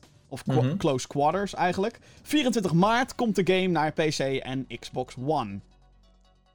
Ik heb dit gespeeld op Gamescom, dames en heren. Dit was een eh, verrassing. Dit was echt een verrassing. Ik vond dit echt opvallend leuk. Ik dacht eerst van... Ja, bah, Overwatch wannabe. Maar... Weer een hero. eh, Ja, maar ik, dit, dit, dit speelde echt heel goed. Dus eh, dit kan wel eens een, eh, een hitje voor ze gaan worden. Alleen de Ik periode... vind eh, de designs heel vet. Ja, ja, het is echt compleet over de top. Als je Overwatch al over de top vond gaan, dan eh, was dit heel erg over de top. Maar dan Ja. op, een, eh, op een hele goede manier. Don't Not, de studio achter Life is Strange, komt met een nieuwe game. Uitgegeven door Xbox Game Studios. Tell Me Why gaat het heten. En dat gaat over een tweeling die psychisch met elkaar verbonden lijken te zijn. Een van de hoofdpersonages zal transgender zijn, wat eh, iets nieuws is of wat we nog niet heel vaak hebben gezien. Aankomende zomer verschijnt de game en zal in tegenstelling tot Life is Strange en Twin Mirror, een ander project wat ze in ontwikkeling hebben, niet in episodes verdeeld gaan worden. All chapters coming summer 2020. Deze vond ik ook heel interessant. Ja, Ik ja eh, absoluut. Kijk, dit zou zo'n ding kunnen zijn waarvan ik denk, oh kut, ik moet zo'n eh, zo'n Game Pass hebben. Nou ja, ik koop gewoon de game lekker op PC, want hè? boeien. Maar Hè? inderdaad, dit is weer... Oh ja, ja. Eh, overigens is alles wat we tot dusver hebben genoemd, is allemaal day one op eh, Game Pass. Ik liet deze trailer aan iemand zien en ik, eh, ik stop hem halverwege. Ik denk, wat denk jij dat dit is? En hij zegt, Life is Strange 3. ja, hij zegt, dit is Life is Strange 3. Ik denk, ja, fuck. Alleen, ehm, sterker nog, ergens heb ik het idee dat dit ook bedoeld was als Life is Strange 3. Maar dat, ze, dat Microsoft toen kwam, hé, hey, we willen een project van jullie, exclusive. Nou, oké, dan doen we het gewoon anders. fuck it. Ja, En de grafische ja ik, stijl... moet, ik moet nog wel zeggen of dit, nog wel zien of dit inderdaad volledig exclusief blijft. Of dat dit een temporary exclusive is. Ja, inderdaad. Ja, het wordt nu al uitgegeven door Xbox Game Studios, maar, Maar dat zegt niks. dat zegt nog helemaal niks. Kijk naar eh, Detroit en zo. En naar Sunset Overdrive, wat nu technisch gezien van Sony is. Wat heel raar is. ook. Mm, ja, Ja, ja, ja. het is wel zo. Ja, het is wel zo. Ja. Ehm, ja, dan moeten we het hebben over Japan. Nou, beter dan China, toch? Oh, rustig. Ja, ja, nee, er komen... Houden. Ja, klopt. Er komen heel veel Japanse titels naar Xbox One en Xbox Game Pass. Yakuza 0, Yakuza Kiwami en Yakuza Kiwami 2 komen alle naar het platform. Deze franchise wordt uitgegeven door Sega, was hiervoor alleen op PlayStation 4 en PC te krijgen. Square Enix wist aan te kondigen dat Final Fantasy 7, Final Fantasy 8 Remastered, Final Fantasy 9, Final Fantasy 10 HD, Final Fantasy 10 2 HD, Final Fantasy 13, Final Fantasy... Of nee, sorry, Final Fantasy 12 The Zodiac Age, Final Fantasy 13, Final Fantasy 13 2, Lightning Returns, Final Fan- Fantasy 13 en Final Fantasy 15 allen beschikbaar zullen zijn. Die laatste was al traditioneel uitgebracht op de Xbox 15, maar is nu dus ook onderdeel van Xbox Game Pass. Kingdom Hearts 1.5, eh, Kingdom Hearts 2.5 en Kingdom Hearts 2.8 Final Chapter Prologue, Jezus Christus, komen ook allemaal naar Xbox. Waarmee nu de gehele serie te spelen is op het platform. Ja, ja. Ja, ze hadden zelfs die mensen van Square Enix laten overvliegen naar, naar Londen om daar de aankondiging gewoon eh, Live. publiekelijk te doen. Ja. Ja, ik vond het wel, ik vond het wel geinig eigenlijk. Ik vind het wel een big deal. Ik bedoel, ze, ze, ze moeten natuurlijk vooral... eh, vooral in, in dat gebied hebben ze natuurlijk best nog wel wat, eh, wat zieltjes te winnen. Want dat is gewoon eh, het, het, het, het blauwe gebied, zeg maar. En dit voegt ook zo, we- wederom zoveel waarde toe aan die Xbox Game Pass. Dat is eigenlijk bizar. Het is echt niet normaal. Het is echt bizar hoeveel, hoeveel waar voor je geld in die eh, abonnementsdienst zit. Dat is echt... dat ik zelfs heel erg geneigd word om het aan te schaffen. Ook al heb ik er helemaal geen tijd voor. En ik me vooral focus op nieuwe titels. Maar hey, dat is een dingetje. Ik, ik heb hetzelfde. Het is een hele goede deal. Minecraft Dungeons komt in april 2020 uit. Dus de actie-RPG met een blokkerig sfeertje. Ja, werd daar aangekondigd. Eh, het komt niet alleen naar Xbox en Steam. Maar zal ook te vinden zijn op de Nintendo Switch en PlayStation 4. Gezellig. Gezellig. Ik, eh, Crossplay? hm? Crossplay? oh, dat weet ik niet eigenlijk. Oh, dat is een interessante. Dat weet ik niet. Het zou me niks Het verbazen. zou wel moeten eigenlijk, toch? Ja, het zou me niks verbazen in ieder geval, als dat het geval zal zijn. Maar ja, ik, ik weet het niet. Het zou wel moeten, maar eh, wel moeten. we weten het op dit moment niet. Zeker. Dan was er ook nieuws rondom Project xCloud. Die gaat uitbreiden in 2020. Eh, meer landen zullen toegang krijgen tot de previewfase waar de streamingsdienst zich nu bevindt. Het is dus een streamingdienst waarmee je kan gamen op elk denkbaar apparaat. Ehm, landen in West-Europa, India en Canada zullen dus ook mee kunnen doen. De dienst zal ook naar PC komen en het plan is om dit ook onderdeel te laten worden van Game Pass. What the fuck. Geinig detail is dat eh, meer Bluetooth-apparaten gaan werken met deze dienst. Waaronder, zo werd genoemd tijdens de presentatie, de Sony DualShock 4. Vond ik geinig. Ja, ook dit. ook. Dit is ook weer zo'n goede move gewoon. Dit is gewoon mensen binden aan je, aan je merk en eh, deal with it, zeg maar. Ja, maar ook de, de, de overstap, zeg maar. Als je dan al hè, PlayStation hebt en je denkt, nou, ik heb die controle toch al liggen, weet je, waarom niet? mensen binden. De lang verwachte Halo Master Chief Collection op PC gaat in december eindelijk van start. Halo Reach, de laatst ontwikkelde eh, eh, game in de franchise door Bungie, komt op 3 december naar de PC met ondersteuning voor 4K graphics en unlocked framerates. Bij zijn toetsenbord, zeg maar de manier hoe shooters gespeeld zouden moeten worden. De game zelf kost 10 euro en de gehele collectie kost 40 euro. Die gaat uiteindelijk bestaan uit Halo Reach. Die komt dus als eerste. Halo Combat Evolved, Halo 2, Halo 3, Halo 3 ODST en Halo 4. Poe poe. Ja, goede deal ook weer hoor, 40 euro. 40 euro, ja, ik heb niks met Halo, maar anders eh, wist ik het wel. Ik ben in. En eindelijk is er wat nieuws getoond rondom. Nou, daar komt een fanboys eh, scream nu. Rondom real-time strategy game Age of Empires 4. Sterker nog, er werd aangekondigd dat het team achter deze game zijn eigen studio geopend eh, heeft met de naam World's Edge. Twee facties zijn bevestigd, de Mongolians, de Mongolen en de Engelsen. Een release date hebben we nog niet. Op dit moment zijn Age of Empires 1 en 2 beschikbaar in een def- Definitive Edition met opgepoetste graphics en nieuwe singleplayer campagnes. Ho, Age of Empires 4. Ho, ho, Ja, wat, wat vond je van de beelden die getoond werden en zo? Ja, nee, ook daar was heel veel haat weer op. Want eh, eh, graphics eh, haten is, is op dit moment heel populair. Snap komen we er zo meteen nog een keer op. Jee. Maar ja, nee, ik vond het er wel vet uitzien. Eh, ik eh, zag klachten als van dat het te cartoonish zou zijn of wat dan ook. Hmm. Maar ik, eh, ik vond het eigenlijk wel een, een, een goede, een goede tussen, tussenfase qua realistisch en cartoony. Het zag er volgens mij gewoon prima uit. Ik heb, ik heb hier tering veel zin in. Ja, jij bent echt de Age of Empires fanboy. Ja, ik heb ook die Definitive Edition gekocht Meteen. van twee. Alleen, ja, ik voelde me niet lekker genoeg om achter mijn PC te kruipen dit weekend. Dus ik heb hem helaas nog niet, eh, nog niet de volle versie kunnen spelen. Alleen de, de beta een paar weken geleden. Ja. Maar dit ziet er toch gewoon goed uit. Hou op, man. ja, nee, ik vind het er ook prima uitzien. Ja, ik denk dat mensen daarin vergeten dat het een strategy game is. Dus dat alles wat er gebeurt, dat dat wel tegelijkertijd moet gebeuren en zo. En, wat heel belangrijk is, de game speelt zich af in de middeleeuwen. Dus geen bullshit met, met guns en dat soort dingen. Gewoon pijl en boog, zwaard, paard, al die shit. Ja, top. Ja, Heel, dit, heel blij mee ook. dit is wat we Dat eindelijk het willen. geen mo- moderne take is. Ja. Nou, dat eh, was Exo 19. Holy shit. Nou, dat hebben we snel gedaan. 10 minuten. Ja, nou, ik, ik, moet, ik vind dit dus... eh, Dit is zeg maar, dit soort evenementen... is een beetje de dood van E3, is dit toch wel. Natuurlijk. Als ze zoveel hebben aan te kondigen. Wat ik al zei, dit is, was gewoon bijna een E3. Eh, dit, was, dit zou zeg maar. Eh, in, in een jaartje die wat minder zou zijn, zou dit een E3-presentatie zijn geweest van Xbox. Misschien dan nog net wat meer third parties erbij, maar. Ja, exact. Dit was fucking impressive. En wat ik al zeg, eh, Sony moet echt gaan uitkijken. Want die dominantie van die PlayStation. Dit is het voorwerk wat Microsoft hier heel duidelijk aan het doen is. Mensen Ja. binden aan hun merk. Heel veel toffe studio's hebben ze niet. Laten ze nu die kleinere, toffe projectjes doen. Om straks gewoon. Ik denk ook dat dat Everwild. Dat is zo'n Scarlet-titel natuurlijk. Dat is gewoon. Ja, natuurlijk. eh, ja. Eh, Gewoon, eh, gewoon launch game, launch window. ja. Fucking indrukwekkend in ieder geval. Ja. Ja, ja dit was een goede show. Ja. Dan gaan we naar iets wat minder indrukwekkend is. Sterker nog, waarvan ik denk: wat de fuck zijn jullie aan het doen in godsnaam daar? Op 19 november lanceert Google een eigen streamingdienst voor gaming, Stadia. Helaas zijn de geluiden over het internet vooral gemengd over de dienst. eh, wanneer, de eh, wanneer die aanstaande dinsdag op het moment van de opname online gaat. Dus de kans is heel groot dat als je dit nu hoort, dat Stadia er is.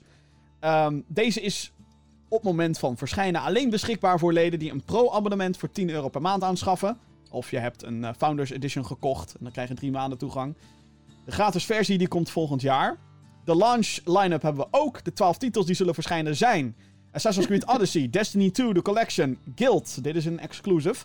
Just Dance 2020, Kine, Mortal Kombat 11, Red Dead Redemption 2, Samurai Showdown, Thumper, Tomb Raider Definitive Edition, Rise of the Tomb Raider en Shadow of the Tomb Raider Definitive Edition.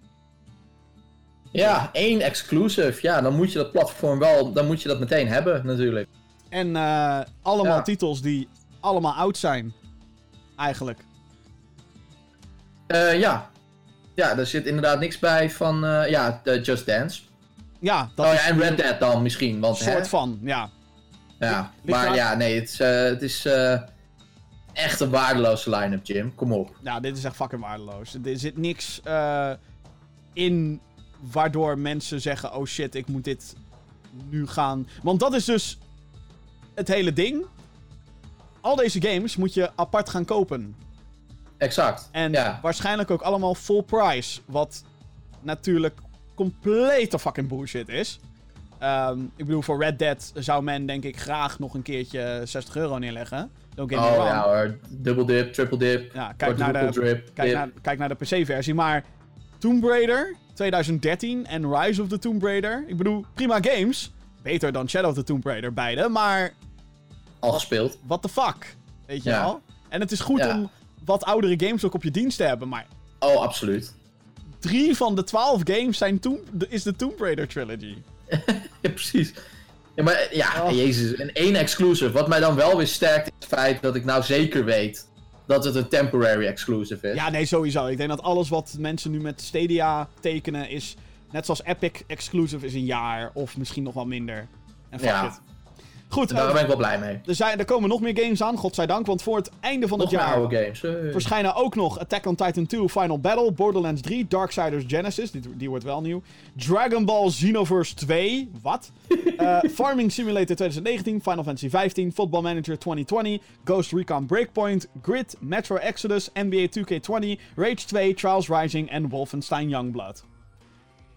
Nou, nou, nou, nou, nou, nou. eh Wolfenstein Youngblood eh, review op GameGeeks.nl. Een bak scheid, toch? Ja, maar het is echt gewoon... eh, Zonder te spoilen, het was een bak scheid. ja, nou jij hebt hem toch? Wat? Youngblood? Nee, als in jij hebt de... de... Ja, nou, ik heb dus al afgelopen week al een aantal keer boven de annuleerknop eh, gezweefd. Van je Founders Edition. Van mijn Founders Edition, 129 euro. Ehm, die kan ik nog steeds cancelen, want hij is nog niet onderweg. Oh, dat is trouwens ook nog een leuk feitje. Ehm, waarschijnlijk is Google niet in staat om alles op tijd te leveren. Eh, om een idee te geven, mijn levering voor mijn Founders Edition. eh, want Die je echt al maanden staat- geleden hebt gepreorderd. 19 november gaat die live. Ja, Eh, die staat eh, dat die verstuurd wordt tussen 21 en 22 november. fucking, Dus dan kan ik 25 november, 26 november kan ik een keertje spelen. Fucking amateurs, jongen. Echt, the fuck. En ik heb ook nog steeds geen eh, Google eh, Stadia accountnaam mogen aanmaken. Oh, Want dat was ook een van de dingen die ze zeiden. You'll be the first uh, to enter your uh, username on Google Stadia. If you pre-order the Founders Edition now. Nou, heb ik meteen gedaan. Ik heb nog steeds geen user account ding op Google Stadia. nou, nog Dus als meer... straks iemand met mijn naam rondloopt, jongen, echt, klaar ze aan. In een Reddit AMA hebben medewerkers van de dienst nog meer functies uit de doeken gedaan die niet beschikbaar zullen zijn voor launch. Ja, je dacht dat ik er al was. Absoluut niet. Stadia zal bij launch niet werken op je Chromecast Ultra. Alleen de versie die bij de Founders Edition wordt geleverd van Stadia zal werken. Dit is ook de enige manier om 4K, HDR, 60 fps en 5.1 surround sound te halen. Voorlopig! What the fuck? Betekent dat dan dat ik mijn Founders Edition voor heel veel geld kan verkopen? Of dat echt niemand het wil hebben?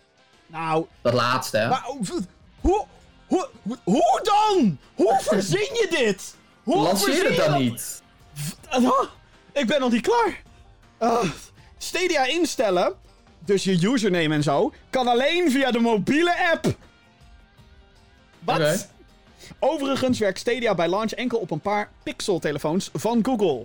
om nog een extra middelvinger erbij te geven. Beloofde functies zoals Stage Share, Crowdplay en Steam Connect zullen allen niet werken bij launch. Dus al hun USP's, zeg maar, die werken allemaal niet. Nee, niks werkt. Nou, goede dienst. Niks gaat werken. Vele mensen vragen zich nu af wat de meerwaarde is van Google Stadia, gezien de concurrentie die op de loer ligt van onder andere Project xCloud, eh, van Microsoft natuurlijk, en PlayStation Now van Sony. Dit wordt de meest rampzalige launch voor een grootschalige gamingdienst ooit. Want let op, al die games die wel erop staan, die gaan ook niet werken. Ook shit mee aan de hand zijn. Ik ben inderdaad benieuwd wat die shitshow gaat zijn als het eenmaal live Oh staat. mijn god. En ook al is het geen shitshow, ook al werkt alles zoals beloofd, alsnog is het een fucking shitshow. Niemand heeft hier behoefte niks- aan. Niemand. En vanuit een marketingperspectief denk ik ook, waarom lanceer je nu? Had een half jaar gewacht, dan kan je zeggen, hey, die PlayStation 5 die fucking duur gaat worden en die Xbox Scarlet die fucking duur gaat worden. Wij kunnen dat zonder console. Dat had dan je unique selling point geweest. Nu is het eigenlijk basically dat je de Founders Edition moet kopen. Dus die Chromecast Ultra is nu eigenlijk gewoon je console. Wat de, wat de fuck zijn jullie daar aan het doen? Jullie zijn... Ja, Sorry, het is fucking dom, oké? Fucking dom. Stadia is fucked. Het is compleet fucked. Dit wordt een van die zoveel projecten van Google. Die naar de Google Graveyard. Ja. Zet het Ja, er maar alvast neer, want er is gewoon no way dat dit gaat slagen. Er is no way. En volgend jaar, wanneer Microsoft en PlayStation al die games, met al die games gaan komen. Van hé jongens, nou ja, dit komt op PC, dit komt. eh, eh, hè, Xbox brengt alles ook uit op PC. PlayStation wordt daar volgens mij ook wat milder in. Maar Stadia absoluut niet. Dit is echt dit is een drama.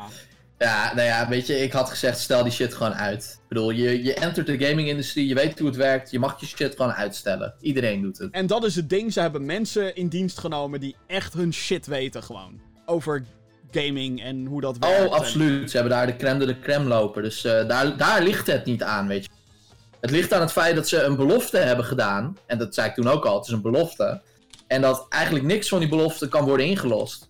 Op 19 november. Ja, het is echt een drama. Ik heb, eh, zelden zie ik zulke incompetence bij een groot techbedrijf. Ah, oké.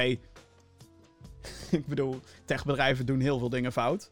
Maar je moet wel, ik moet wel zeggen, ze zijn wel heel transparant hierover. Ja, dat wel. Ja, je zou bijna denken, misschien moeten we niet zo eerlijk zijn. Maar ja, Ja, ze zijn echt veel te transparant. kan ook alleen maar tegen je gaan werken. Ja, wat een drama, jongens. Jezus. Ah, Google Stadia. Over drama's gesproken. Ja, volgens Kotaku-schrijver Jason Schreier hebben BioWare en EA nog niet de hoop opgegeven voor Anthem. Wat? Hoe kan je Die daar... kwam dit jaar uit, toch? Geloof ja, ik. die kwam dit jaar uit, ja, in februari. Dat weet niemand meer. Ja, de looter shooter verscheen eh, dus afgelopen februari. Kreeg felle kritieken vanwege de beperkte wapenselectie, slecht missiedesign en gebrek aan boeiende content. Eh, check de review op gaminggeeks.nl. Jee. Ehm 20 minuten lang eh rage ik daarover, dat is heel leuk. Eh, eh, ja, sindsdien is het er erg stil geweest rondom de titel en zijn er drie grote mensen van de studio vertrokken. Alle gratis DLC of content updates die werden ook geannuleerd, met uitzondering van een Cataclysm event en een Halloween event. Joepie. Volgens Inside bronnen die Schreier hebben geïnformeerd, lijkt het zo te zijn dat er een team hard aan het werk is om de gameplay en van een volledige overhaul te voorzien. Wat de details hiervan zijn, is niet geheel bekend, want hey, dit zijn allemaal inside bronnen die anoniem melden aan deze man. Ehm, maar men hoopt op een drastische verbetering die te vergelijken is met No Man's Sky en Final Fantasy XIV.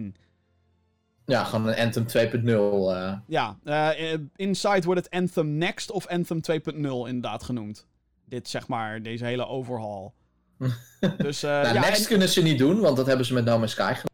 Ja, No. Man's Sky Next inderdaad. Anthem Beyond, kut, dat kan ook niet. Ehm, nee, kan ook niet. Eh, nou, nou, maar nu denk je natuurlijk, waarom zouden we rumors moeten geloven? Nou, omdat dit bronnen zijn die zich bij Jason Schreier gemeld hebben. En alhoewel ik eh, de, de, de persoonlijke opinies van Jason Schreier vaak eh, bullshit vind, ehm, doet deze Kent man... zijn shit. Ja, hij kent zijn shit. Hij levert goed journalistiek werk. Hij heeft onder andere Fallout 4 eh, heeft hij al... Nou, hij heeft het niet gelekt, maar andere mensen hebben dat gelekt. Eh, hij is eh, bijna als hij zo'n artikel daaraan wijdt, die hij hevig promoot, dan eh, is, het, is het waarschijnlijk waar. Ja. Dus ja, ik ben benieuwd of, dat, of, of ze van Anthem nog wat kunnen maken. Want het hele Ik ook. Design daarachter is fucking vet. Het idee Ja, daarachter absoluut. is Het fucking idee vet. is tof. Ik ben blij dat ik het niet gekocht heb toen, maar het idee is tof. Alleen de executie was gewoon echt compleet gerushed op alle fronten. Dus ja, eh, misschien dat we wat meer binnenkort te horen krijgen. eh, wanneer deze overhaul ook uit zou, zou moeten komen.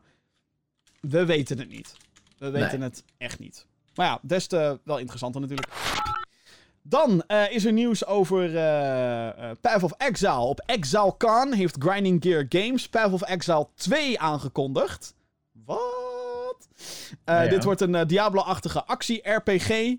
Ehm, wat logisch is als je Path of Exile een beetje kent. Eh, de eerste game die is al jarenlang free-to-play. Ondanks de titel wordt dit geen volledig nieuwe game. Eh, het zal de client van de eerste game uiteindelijk gaan vervangen. Met de nieuwe gameplay systemen, graphics. En er zal een nieuwe story campaign toegevoegd worden. Eind 2020 gaan de eerste beta's komen. Wanneer de volledige release komt, is dus nog niet duidelijk.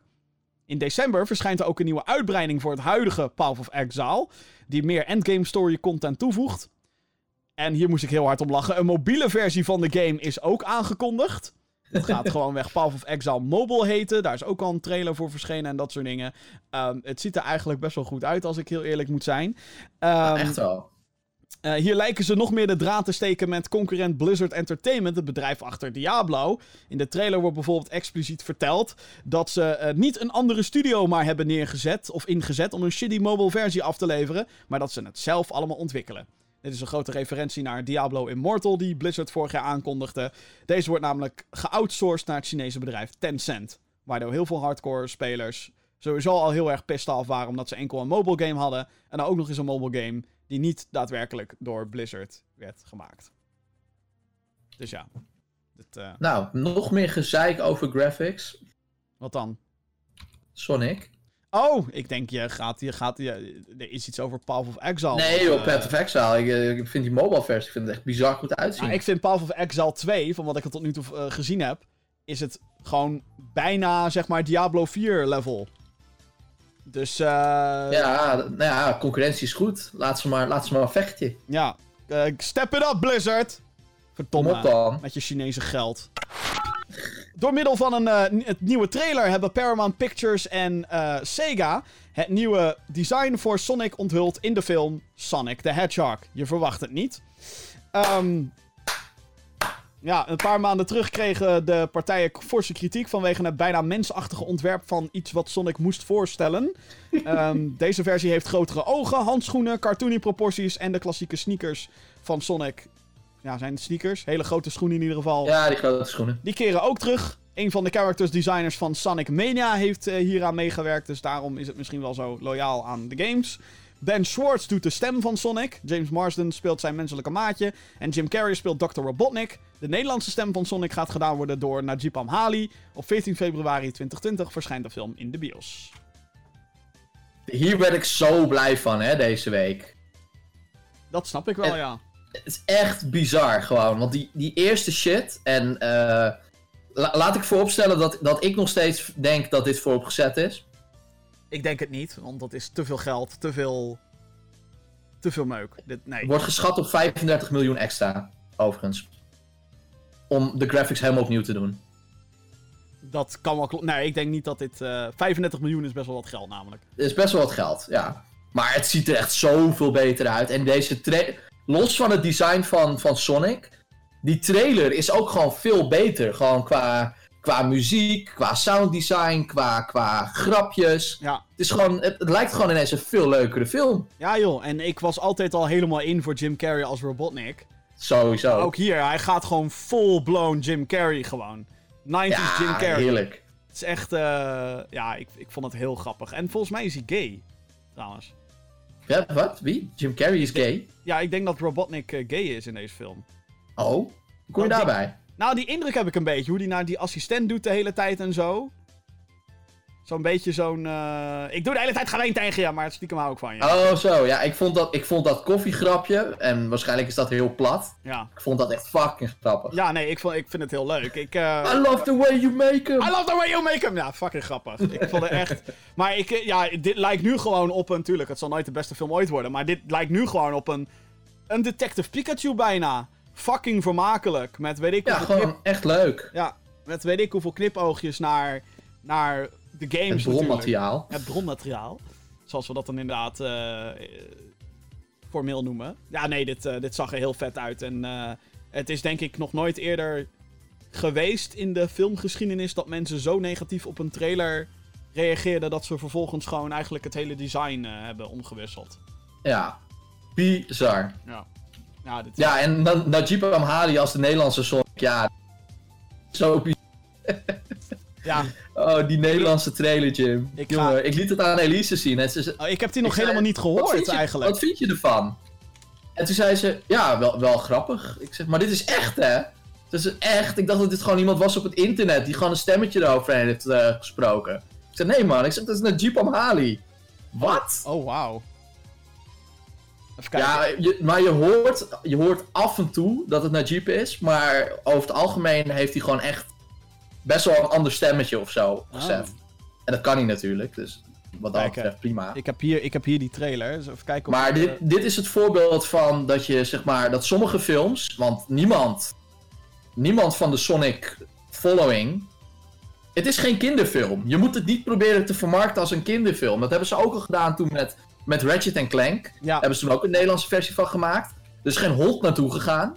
Nee, maar de, de, Engelse versie draait ook bijna niet. Maar ik vind het sowieso raar hoe, hoe Nederlandse bioscopen dat uitkiezen hoor. Want er zijn gewoon fucking Pixar-films geweest. Zoals The Good Dinosaur, geloof ik. Amper in het Engels gedraaid. Amper. What the fuck? Oh, daar heb ik geluk gehad. Ik heb hem in het Engels gezien. Maar dat- die was heel snel weg. En eh goed, maar dat zijn nog films internet. zeg maar, die wel voor kinderen zijn. Maar dit is toch niet voor kinderen, Jim? Het kan. Nou ja, maar het is family is friendly. niet voor bedoeld. Anyway, even, even Sonic in het Nederlands. Ik ben... Oh, wacht, wacht, wacht, wacht. Laat me even... eh, Vooral dat woord wat Jim Carrey op een gegeven moment uitspreekt. Oh god, ja, door wie wordt, je- door wie wordt Robotnik gedaan in het Nederlands? Ik heb geen idee eigenlijk. Ik heb geen idee. Eh, anyway, even... Ik ben Sonic. James Marston ook niet. Nee, oké. Eh, Ik ben Sonic. Een kleine blauwe bal met superenergie in een superknappe verpakking. En om mijn planeet te kunnen redden, moest ik naar die van jou. dit is echt verschrikkelijk. Dit is echt verschrikkelijk. Ik haat Nederlandse... Ja, Oh, maar dan heb je nog niet eens het ergste stuk gehoord. Dat, het is, dat zit echt in het begin. Dat is wat, wat het personage van Jim Carrey zegt. even kijken hoor. Gebruikt een woord dat echt geen, geen enkel Nederlands persoon ooit nog gebruikt. Goed, binnen, Dat, Eh, dat ja. goed, binnen vijf seconden zeg je waar het is. Wacht, doe geen pijn. Te gek. Daar hoor je heel duidelijk naar Jeep. Ja, maar hij kneuter. Come on, mensen. Jezus. Dit is... Ik weet niet, ik weet niet wie er verantwoordelijk is voor, voor de vertaling van deze film. En ik weet niet of hij kneuter zeg maar, het woord was wat het meest, meest in de buurt kwam van, van de lip sync. Maar hij kneuter, come on. Als het al voor kinderen is, gebruik dan in ieder geval een taal die ze snappen. Ja, inderdaad. Hij kneuter, jezus. Ja, dit is wel echt heel erg... eh, Komt, de- komt deze film uit in 1800 of, of in 2020? Ik weet het niet. Ik heb geen idee. Hoor. Dit is wel echt... My god. Maar is Anyway, trailer- nieuw design. Ik ben echt fucking blij. Is deze trailer korter of zo? Want ik, ik wil dus eigenlijk weten hoe nu... Er zitten andere beelden in de Nederlandse trailer. Ja, ik wil dus Een eigenlijk... paar andere beelden. Ik wil dus eigenlijk gewoon weten hoe die nu zegt van... eh, ik hou van ja, latte. Ik wil... Dat zit er dus niet in! Dat zit er niet in! Dat zit er niet in! God. Nu komt de knal. Dat hebben ze er dus uitgehaald eh, voor de Nederlandse trailer. Ik weet niet waarom. Sorry. Ik heb geen idee. Daar is de stem vertraagd, by the way. Hoor je dat? Je hoort die distortion in die stem hoor je. Dat ze het vertraagd hebben zonder de pitch aan te passen. Let op. Oh, Ik heb geen idee. Oh. het is nog een trailer. Het is nog niet af. Maar dit is vreselijk. Laten, Laten, we, laten we wel wezen. Oh man, oké. Goed, eh, we zijn al veel te... Dit moest gedeeld worden, oké? ja, dat klopt, ja. ja. Gewoon naar de Engelse versie gaan, jongens. Ja. Jeetje, Mina. Eh, de Op mailbox. Valentijnsdag. Ja, dat ook, ja. Nou, eh, single life, hashtag forever alone. Nu eindelijk een voordeel. Jee. Ha, de mailbox. Podcast.gaminggeeks.nl. Dat is het mailadres waar jij de hele week kan jij daar je commentaar kwijt. eh, vragen, prangende kwesties, noem het maar op. We kregen een mailtje van Ole. Hallo Gaming Geeks, gefeliciteerd met al meer dan 100 afleveringen van de podcast. Ga zo door, ik geniet er iedere keer weer van. Thanks. Ik heb twee vraagjes betreffende bijna hetzelfde onderwerp. Namelijk de Windows ports, PC-ports, van de drie eh, Quantic Dream games.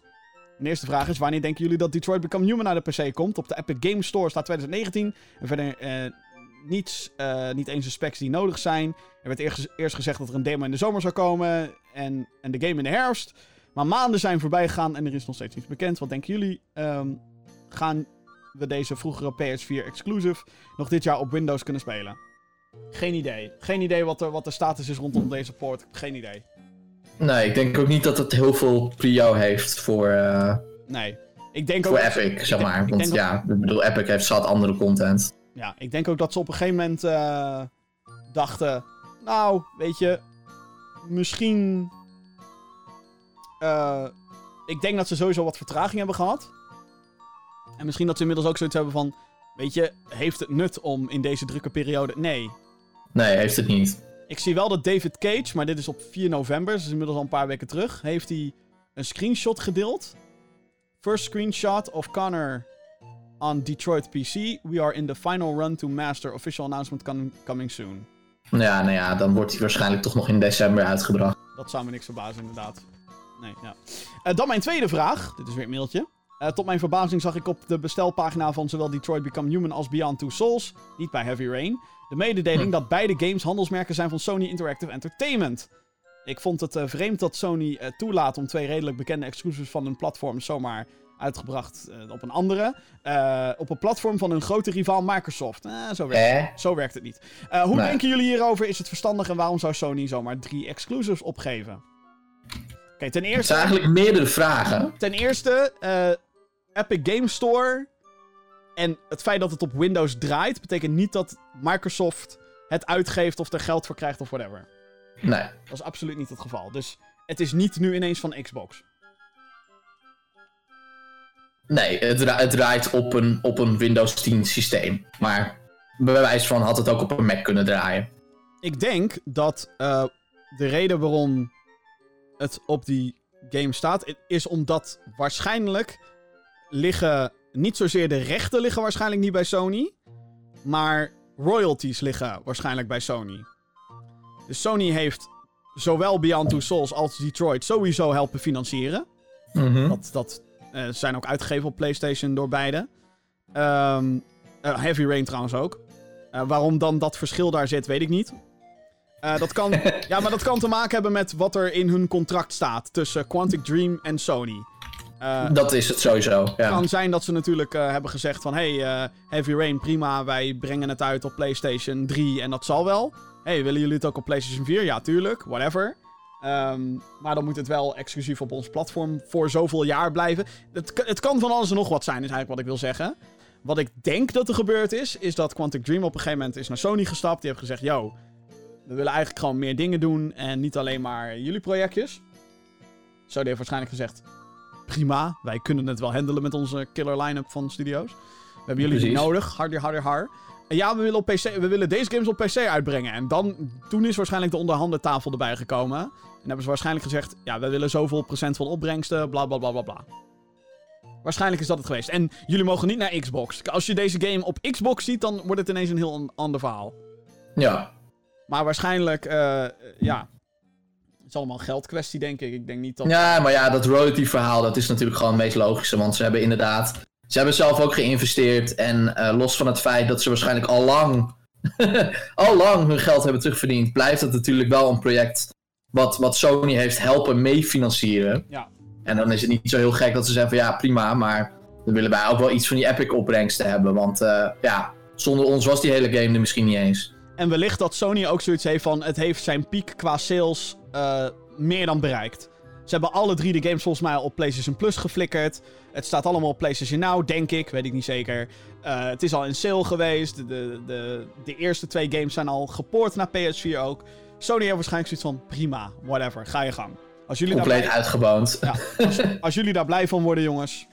eh, wat houdt ons dan tegen om die game op PlayStation te houden? I guess. Maar inderdaad, wat jij zegt, dat als het op een gegeven moment naar Microsoft... Als het naar Xbox gaat, inderdaad. Dat is wel een ding. Maar eh, ja, nogmaals, ik bedoel, ik snap wel de verwarring. Omdat je.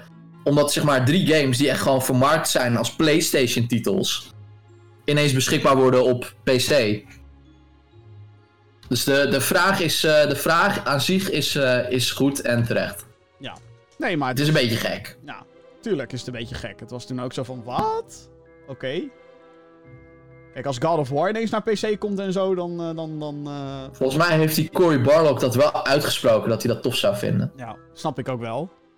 Tuurlijk, nog meer mensen die je game kunnen spelen. Ik snap het helemaal. En die game, zeg maar, op hoge resoluties en met een framerate waar je... Zo, hou op man. Jezus. Fucking vet. Een mailtje van Justin. Hallo GamerGeeks, ik ben van plan een Switch te gaan kopen, maar ik zit te twijfelen om Breath of the Wild of Super Smash Bros. Ultimate te kopen. Welke raden jullie aan? Ja, eh, zoals met al dat soort vragen. Wat wil je liever spelen? Exact. Wil je een open world game waarin je heel veel rondloopt? Of eh, wil je vechten? Precies, en wil je, wil je af en toe ook zeg maar eh, een multiplayer game kunnen spelen wanneer je matties over de vloer hebt? Ja, dan moet je eigenlijk Smash halen, want Breath of the Wild kun je niet, eh, kun je niet met je matties spelen. Nee, ik zou sowieso zeggen Smash. In die zin. Ik zou zo, sowieso zeggen, koop ze gewoon allebei. Ja, of, Of vraag eentje voor Sinterklaas en koop, koop er eentje zelf. ja dat, eh, dat kan ook inderdaad. dat is altijd de beste oplossing. Why not both? maar ja, daar... Nee, maar ja, ik bedoel, het zijn compleet andere spellen, weet je wel. Dus het is echt van... eh, kijk, als het zeg maar een geldding is, dan is het gewoon... Waar gaat je urgentie zeg maar het meest naar uit? Moet je nu per se Zelda spelen, dan moet je nu Zelda kopen. Als je zoiets hebt van, nee, ik moet nu Smash kopen... En je hebt maar geld voor één game, ja, het is kill your darlings. Ik bedoel, eh, wat wil je liever spelen op dit moment? Ja, zeker. Het is eigenlijk heel makkelijk. Maar wacht misschien anders even op Black Friday en zo, want... eh, Eh, twee core Nintendo titels. Ja, misschien dat er nog 5 euro vanaf gaat. Misschien dat je nog iets kan bewerkstelligen bij Amazon Duitsland. Maar ja, dan Ja, heb je wel gaan- zo'n lelijke USK-hoes. Ja, maar winkels gaan stunten, hè. Dan heb je bijvoorbeeld zo'n Game Mania of een Bol.com. Die zegt, hey, koop nu een Switch en krijg twee van deze selectie titels erbij. Oh, zo. Ja, tuurlijk. Ja, je, je kan nog een eh, soort van bundle-achtige... ja, ja, ja. Dat soort shit doen ze Ja. wel vaak. Dus... Da- daar zou ik inderdaad even op wachten. 29 november is het zover. Black Friday. Dan eh, hebben wij een mailtje van the one and only... Helly, Helly, Helly, yo, yo, yo, yo, yo, yo, yo. Geen jootjes deze keer. Nou ja. Nou ja. Hallo, podcastende gamergeeks. Sinterklaas is weer in het land. En ik mag mijn schoen zetten. Omdat een schoencadeautje niet meer dan 5 euro mag, mag kosten. Oh god. Welke game uit de budgetpak moet ik nu aan Sinterklaas vragen voor in mijn schoen? Groetjes, Helly. Nou, je kan kiezen uit Fallout 76 of Anthem. Oh ja, en Crackdown natuurlijk. Crackdown 3. Crackdown 3 is inderdaad 9,95. Maar hier staat 5 euro. Ja, 5 euro. Ja, eh, eh, eh, ik heb ooit een spelletje gespeeld. Het heet The Wheelman. Met in de hoofdrol niemand minder dan Vin Diesel. Oh wauw, dan ga je echt... Eh, en dat vond ik wel vermakelijk. Die zal, die zal niet heel veel geld kosten. Eh, ja, en wat is nog meer leuk? Ja, het kan niet in je schoen, maar een, bijvoorbeeld een game als een, als een Limbo of een Inside zit natuurlijk ook wel in een soort van die price range. Ik zag laatst dat, eh, dat Doom 2016 op Steam voor 6 euro nog wat te krijgen. Dus Ja, dat is net te veel, Jim. Dat net iets houdt op. budget. Of, of als eh, eh, sowieso als er een Steam sale is, dan worden je mogelijkheden ineens een stuk groter. Maar dan heb je dingen zoals Tomb Raider 2013 die dan 2 euro zijn of zo. Ja, ja. Ik bedoel, dat, is, Maar ja, dat, dat is allemaal voor de digitale schoen. dat is waar. Ja, Dus dan moet je eigenlijk gewoon vragen om een soort van Steam of PSN te goed. Ja, 5 euro Steam op PSN te goed en dan kijken wat Ja, er in de toch? aanbiedingen En, en dan daar gewoon mee aan de gang gaan. Ja, maar dat... eh Wel leuk. Hele leuke vraag, ja. Ja. Zouden... Moeilijk antwoord. Dat wel. Fysieke dingen is dan eigenlijk nog net wat lastiger. Zeker Ja. als je via internet moet bestellen, want dan komen er verzendkosten bij. Ook nog, ja. Ah. oh, wacht, ik zie dat ik helemaal het verkeerde dingetje instal. Want het is weer tijd voor de mailbox minigame, dames en heren. Oh, Ja, shit. ik heb een paar eh, dingetjes gehad van Mick. Eh, dus ja, dit spelletje is simpel. We moeten kiezen. We zeggen heel vaak why not both, maar wij moeten nu gaan kiezen. ja, dus. Ehm, als je het overigens ook ge- suggesties hebt voor dit spelletje, eh, ik zou zeggen podcast.gaminggeeks.nl. Oké, gaan we. Voor een we beginnen met een hele makkelijke. Smash Brothers of PlayStation All-Stars Battle Royale. Ja, Smash. Ja. Iedereen die het andere kiest is een, eh, een beetje dom. Sorry. Call of Duty Black Ops 4 of Call of Duty Modern Warfare 2019? Eh, dan ga ik voor Call of Duty Modern Warfare, want ik heb Black Ops niet gespeeld. Modern Warfare is natuurlijk een reboot, die ken ik al. Call of Duty Modern Warfare is zo fucking veel beter dan Black Ops 4. Het is ongelooflijk. Ik heb beide gespeeld. Eh, en ik hou heel erg van Modern Warfare 2019. Dus dat. Altijd Lego games spelen of alleen maar World of Warcraft? Ja, ik ben, ik ben echt Lego game moe, dus dan ga ik toch echt World of Warcraft spelen, ben ik bang. Ik ga dan ook voor World of Warcraft. Want dat Oh, Lego... dan kunnen we samen, dat is wel leuk. Ja, want die Lego shit, daar word ik helemaal misery van gewoon. Ja, daar ben ik wel klaar mee. Ik ben wel benieuwd naar die Skywalker saga die eh, eind volgend jaar uitkomt. Dat, dat is ook wel weer zo, ja. ja maar dan Maar eh, World of Warcraft, ik vind het prima hoor. World of Warcraft heb je weet ik hoeveel te doen. En hele Er komt een nieuwe uitbreiding aan, dus eh, Mario Galaxy of Mario Odyssey? Odyssey. Met pijn in mijn hart. Ik denk toch Galaxy. Voor mij. Was net, net, net dat beetje. Maar Odyssey is ook zo fucking goed. Dat is een van mijn, dat is misschien wel mijn favoriete Switch game. Op dit moment. Nou, een vraag voor jou, Jim. Pokémon Sword and Shield versus Pokémon X en Y. I Ja, ik weet het wel. care. Ja, wat dan? Maar je moet kiezen. Ja, dan ga ik voor Sword and Shield. Dan ga ik gewoon voor die nieuwere. Ja, toch? Nee, ik vond, eh, ik vond X en Y een beetje, een beetje meh. En eh, ja, Pokémon Sword and Shield, ja, lijkt me een no-brainer. Ja. Ja, dus dat. Oh, X en Y. Nou, heb ik er nog een paar? Oh, Classic Sonic of Modern Sonic? classic. Modern. Ik vind de moderne Sonic design gewoon lauwer, zeg maar. Project X Cloud of PlayStation Now? PlayStation Now. Nee, scrap dat. Project X Cloud. Oeh. Concurrentie, let's go. Ik weet, ik weet niet, ik, ehm, Ja, met die Game Pass ook, die ook streaming wordt. Ja, weet je, toch wel fucking interessant. ja. Ja, ja, ja, ja, ja, ja. Op dit moment is PlayStation Now natuurlijk beter. Ja, precies, maar je moet ook toekomst, eh, aan de toekomst denken. Zeker. Als ik nu moet kiezen, PlayStation Now. Path of Exile of Diablo? Nou, eh, Johan, eh, leuke voor jou. Ja, Path of Exile, want ik heb Diablo, eh, Diablo wel gespeeld en die andere niet. Ja, eh, ik ga voor eh, Diablo, denk ik, op dit moment. Maar dat komt ook omdat ik Path of Exile amper gespeeld heb. Ja, over deze game hebben we het helemaal niet kunnen hebben. Maar Arnold Schwarzenegger of Sylvester Stallone? Eh, fuck. Eh, Arnie. Ja, voor mij ook. Nou, doe het nou. Get to the chopper. Volgende week gaan we het wel hebben over een game waar Arnold Schwarzenegger iets mee te maken heeft. Ja, en dan had ik ook een Pokémon gerelateerde. Pokémon eh, Generation 1 tot en met 4 of Generation 5 tot en met 8? Want Sword 1 and- tot en met 4. vijf- eh, eh, Sh- Sword and Shield is de achtste, toch? Eh, ja, klopt. Ik heb kennis van Pokémon! Yes. Je Oh kan een. Pokémon meester worden. Maar voor mij ook 1 tot en met 4 natuurlijk, want daarna ging het eh, naar de galop. Ja, want eh, waarschijnlijk ben je bij 5 afgehaakt. Eh, ja, eigenlijk bij 4 al een beetje. Dus moet je ja, snap ik, snap ik. Ja, ja, ja. 4 was ook al een beetje moeilijk. Qua- Vooral qua Pokémon designs. Ja, vooral dat, ja. Toen, eh, Ging toen gewoon bergafwaarts. bij, bij, bij Ruby en Sapphire had ik al zoiets van... Eh, Wat de fuck zijn dit? Ehm, Oké, nou, misschien. eh, nou ja, dat. Hè, hè? Zo, Oeh. dit voerde ouderwets lang. Het was het ook. Ja. Bijna twee uur. Hou op. Hou op, hou op. Eh, anyway, eh, zo zijn we inmiddels eh, bijna aan het einde gekomen van deze aflevering van de Gaming Geeks podcast. Dit was aflevering nummer 105. Maar goed, we moesten het hebben over die grote games, dames en heren. Ik heb nog dingen geschrapt zelf. Dat heb ik niet eens over al het nieuws gehad. Moet je nagaan. Maar daar hebben we gewoon volgende week weer voor. Want hey, deze podcast maken we elke week. En die kan je dan ook automatisch ontvangen via je favoriete podcast-app of dienst. Denk aan Google, eh, Google Podcast, eh, Spotify, Apple Podcast. Mocht je de mogelijkheid om een recensie achter te laten voor deze show. En je luistert via een van die platforms, doe dat vooral. Eh, en dan liefst zo hoog mogelijk natuurlijk. Daar word ik heel blij van. Wil je een videoversie zien? Dat kan. Dat is op youtube.com slash GamerGeeksNL. En ehm meer GamerGeeks. Zoals video's en nieuws en releaseoverzichten. Kan je allemaal vinden op GamerGeeks.nl. Goed, Johan. Yo, Blij dat we dit hebben overleefd. inderdaad. Ehm, ik eh, spreek je graag de volgende keer. Yes, ik ga weer naar bed, denk ik. Bedankt allemaal voor het luisteren, dan wat kijken en tot de volgende keer. Yes, later.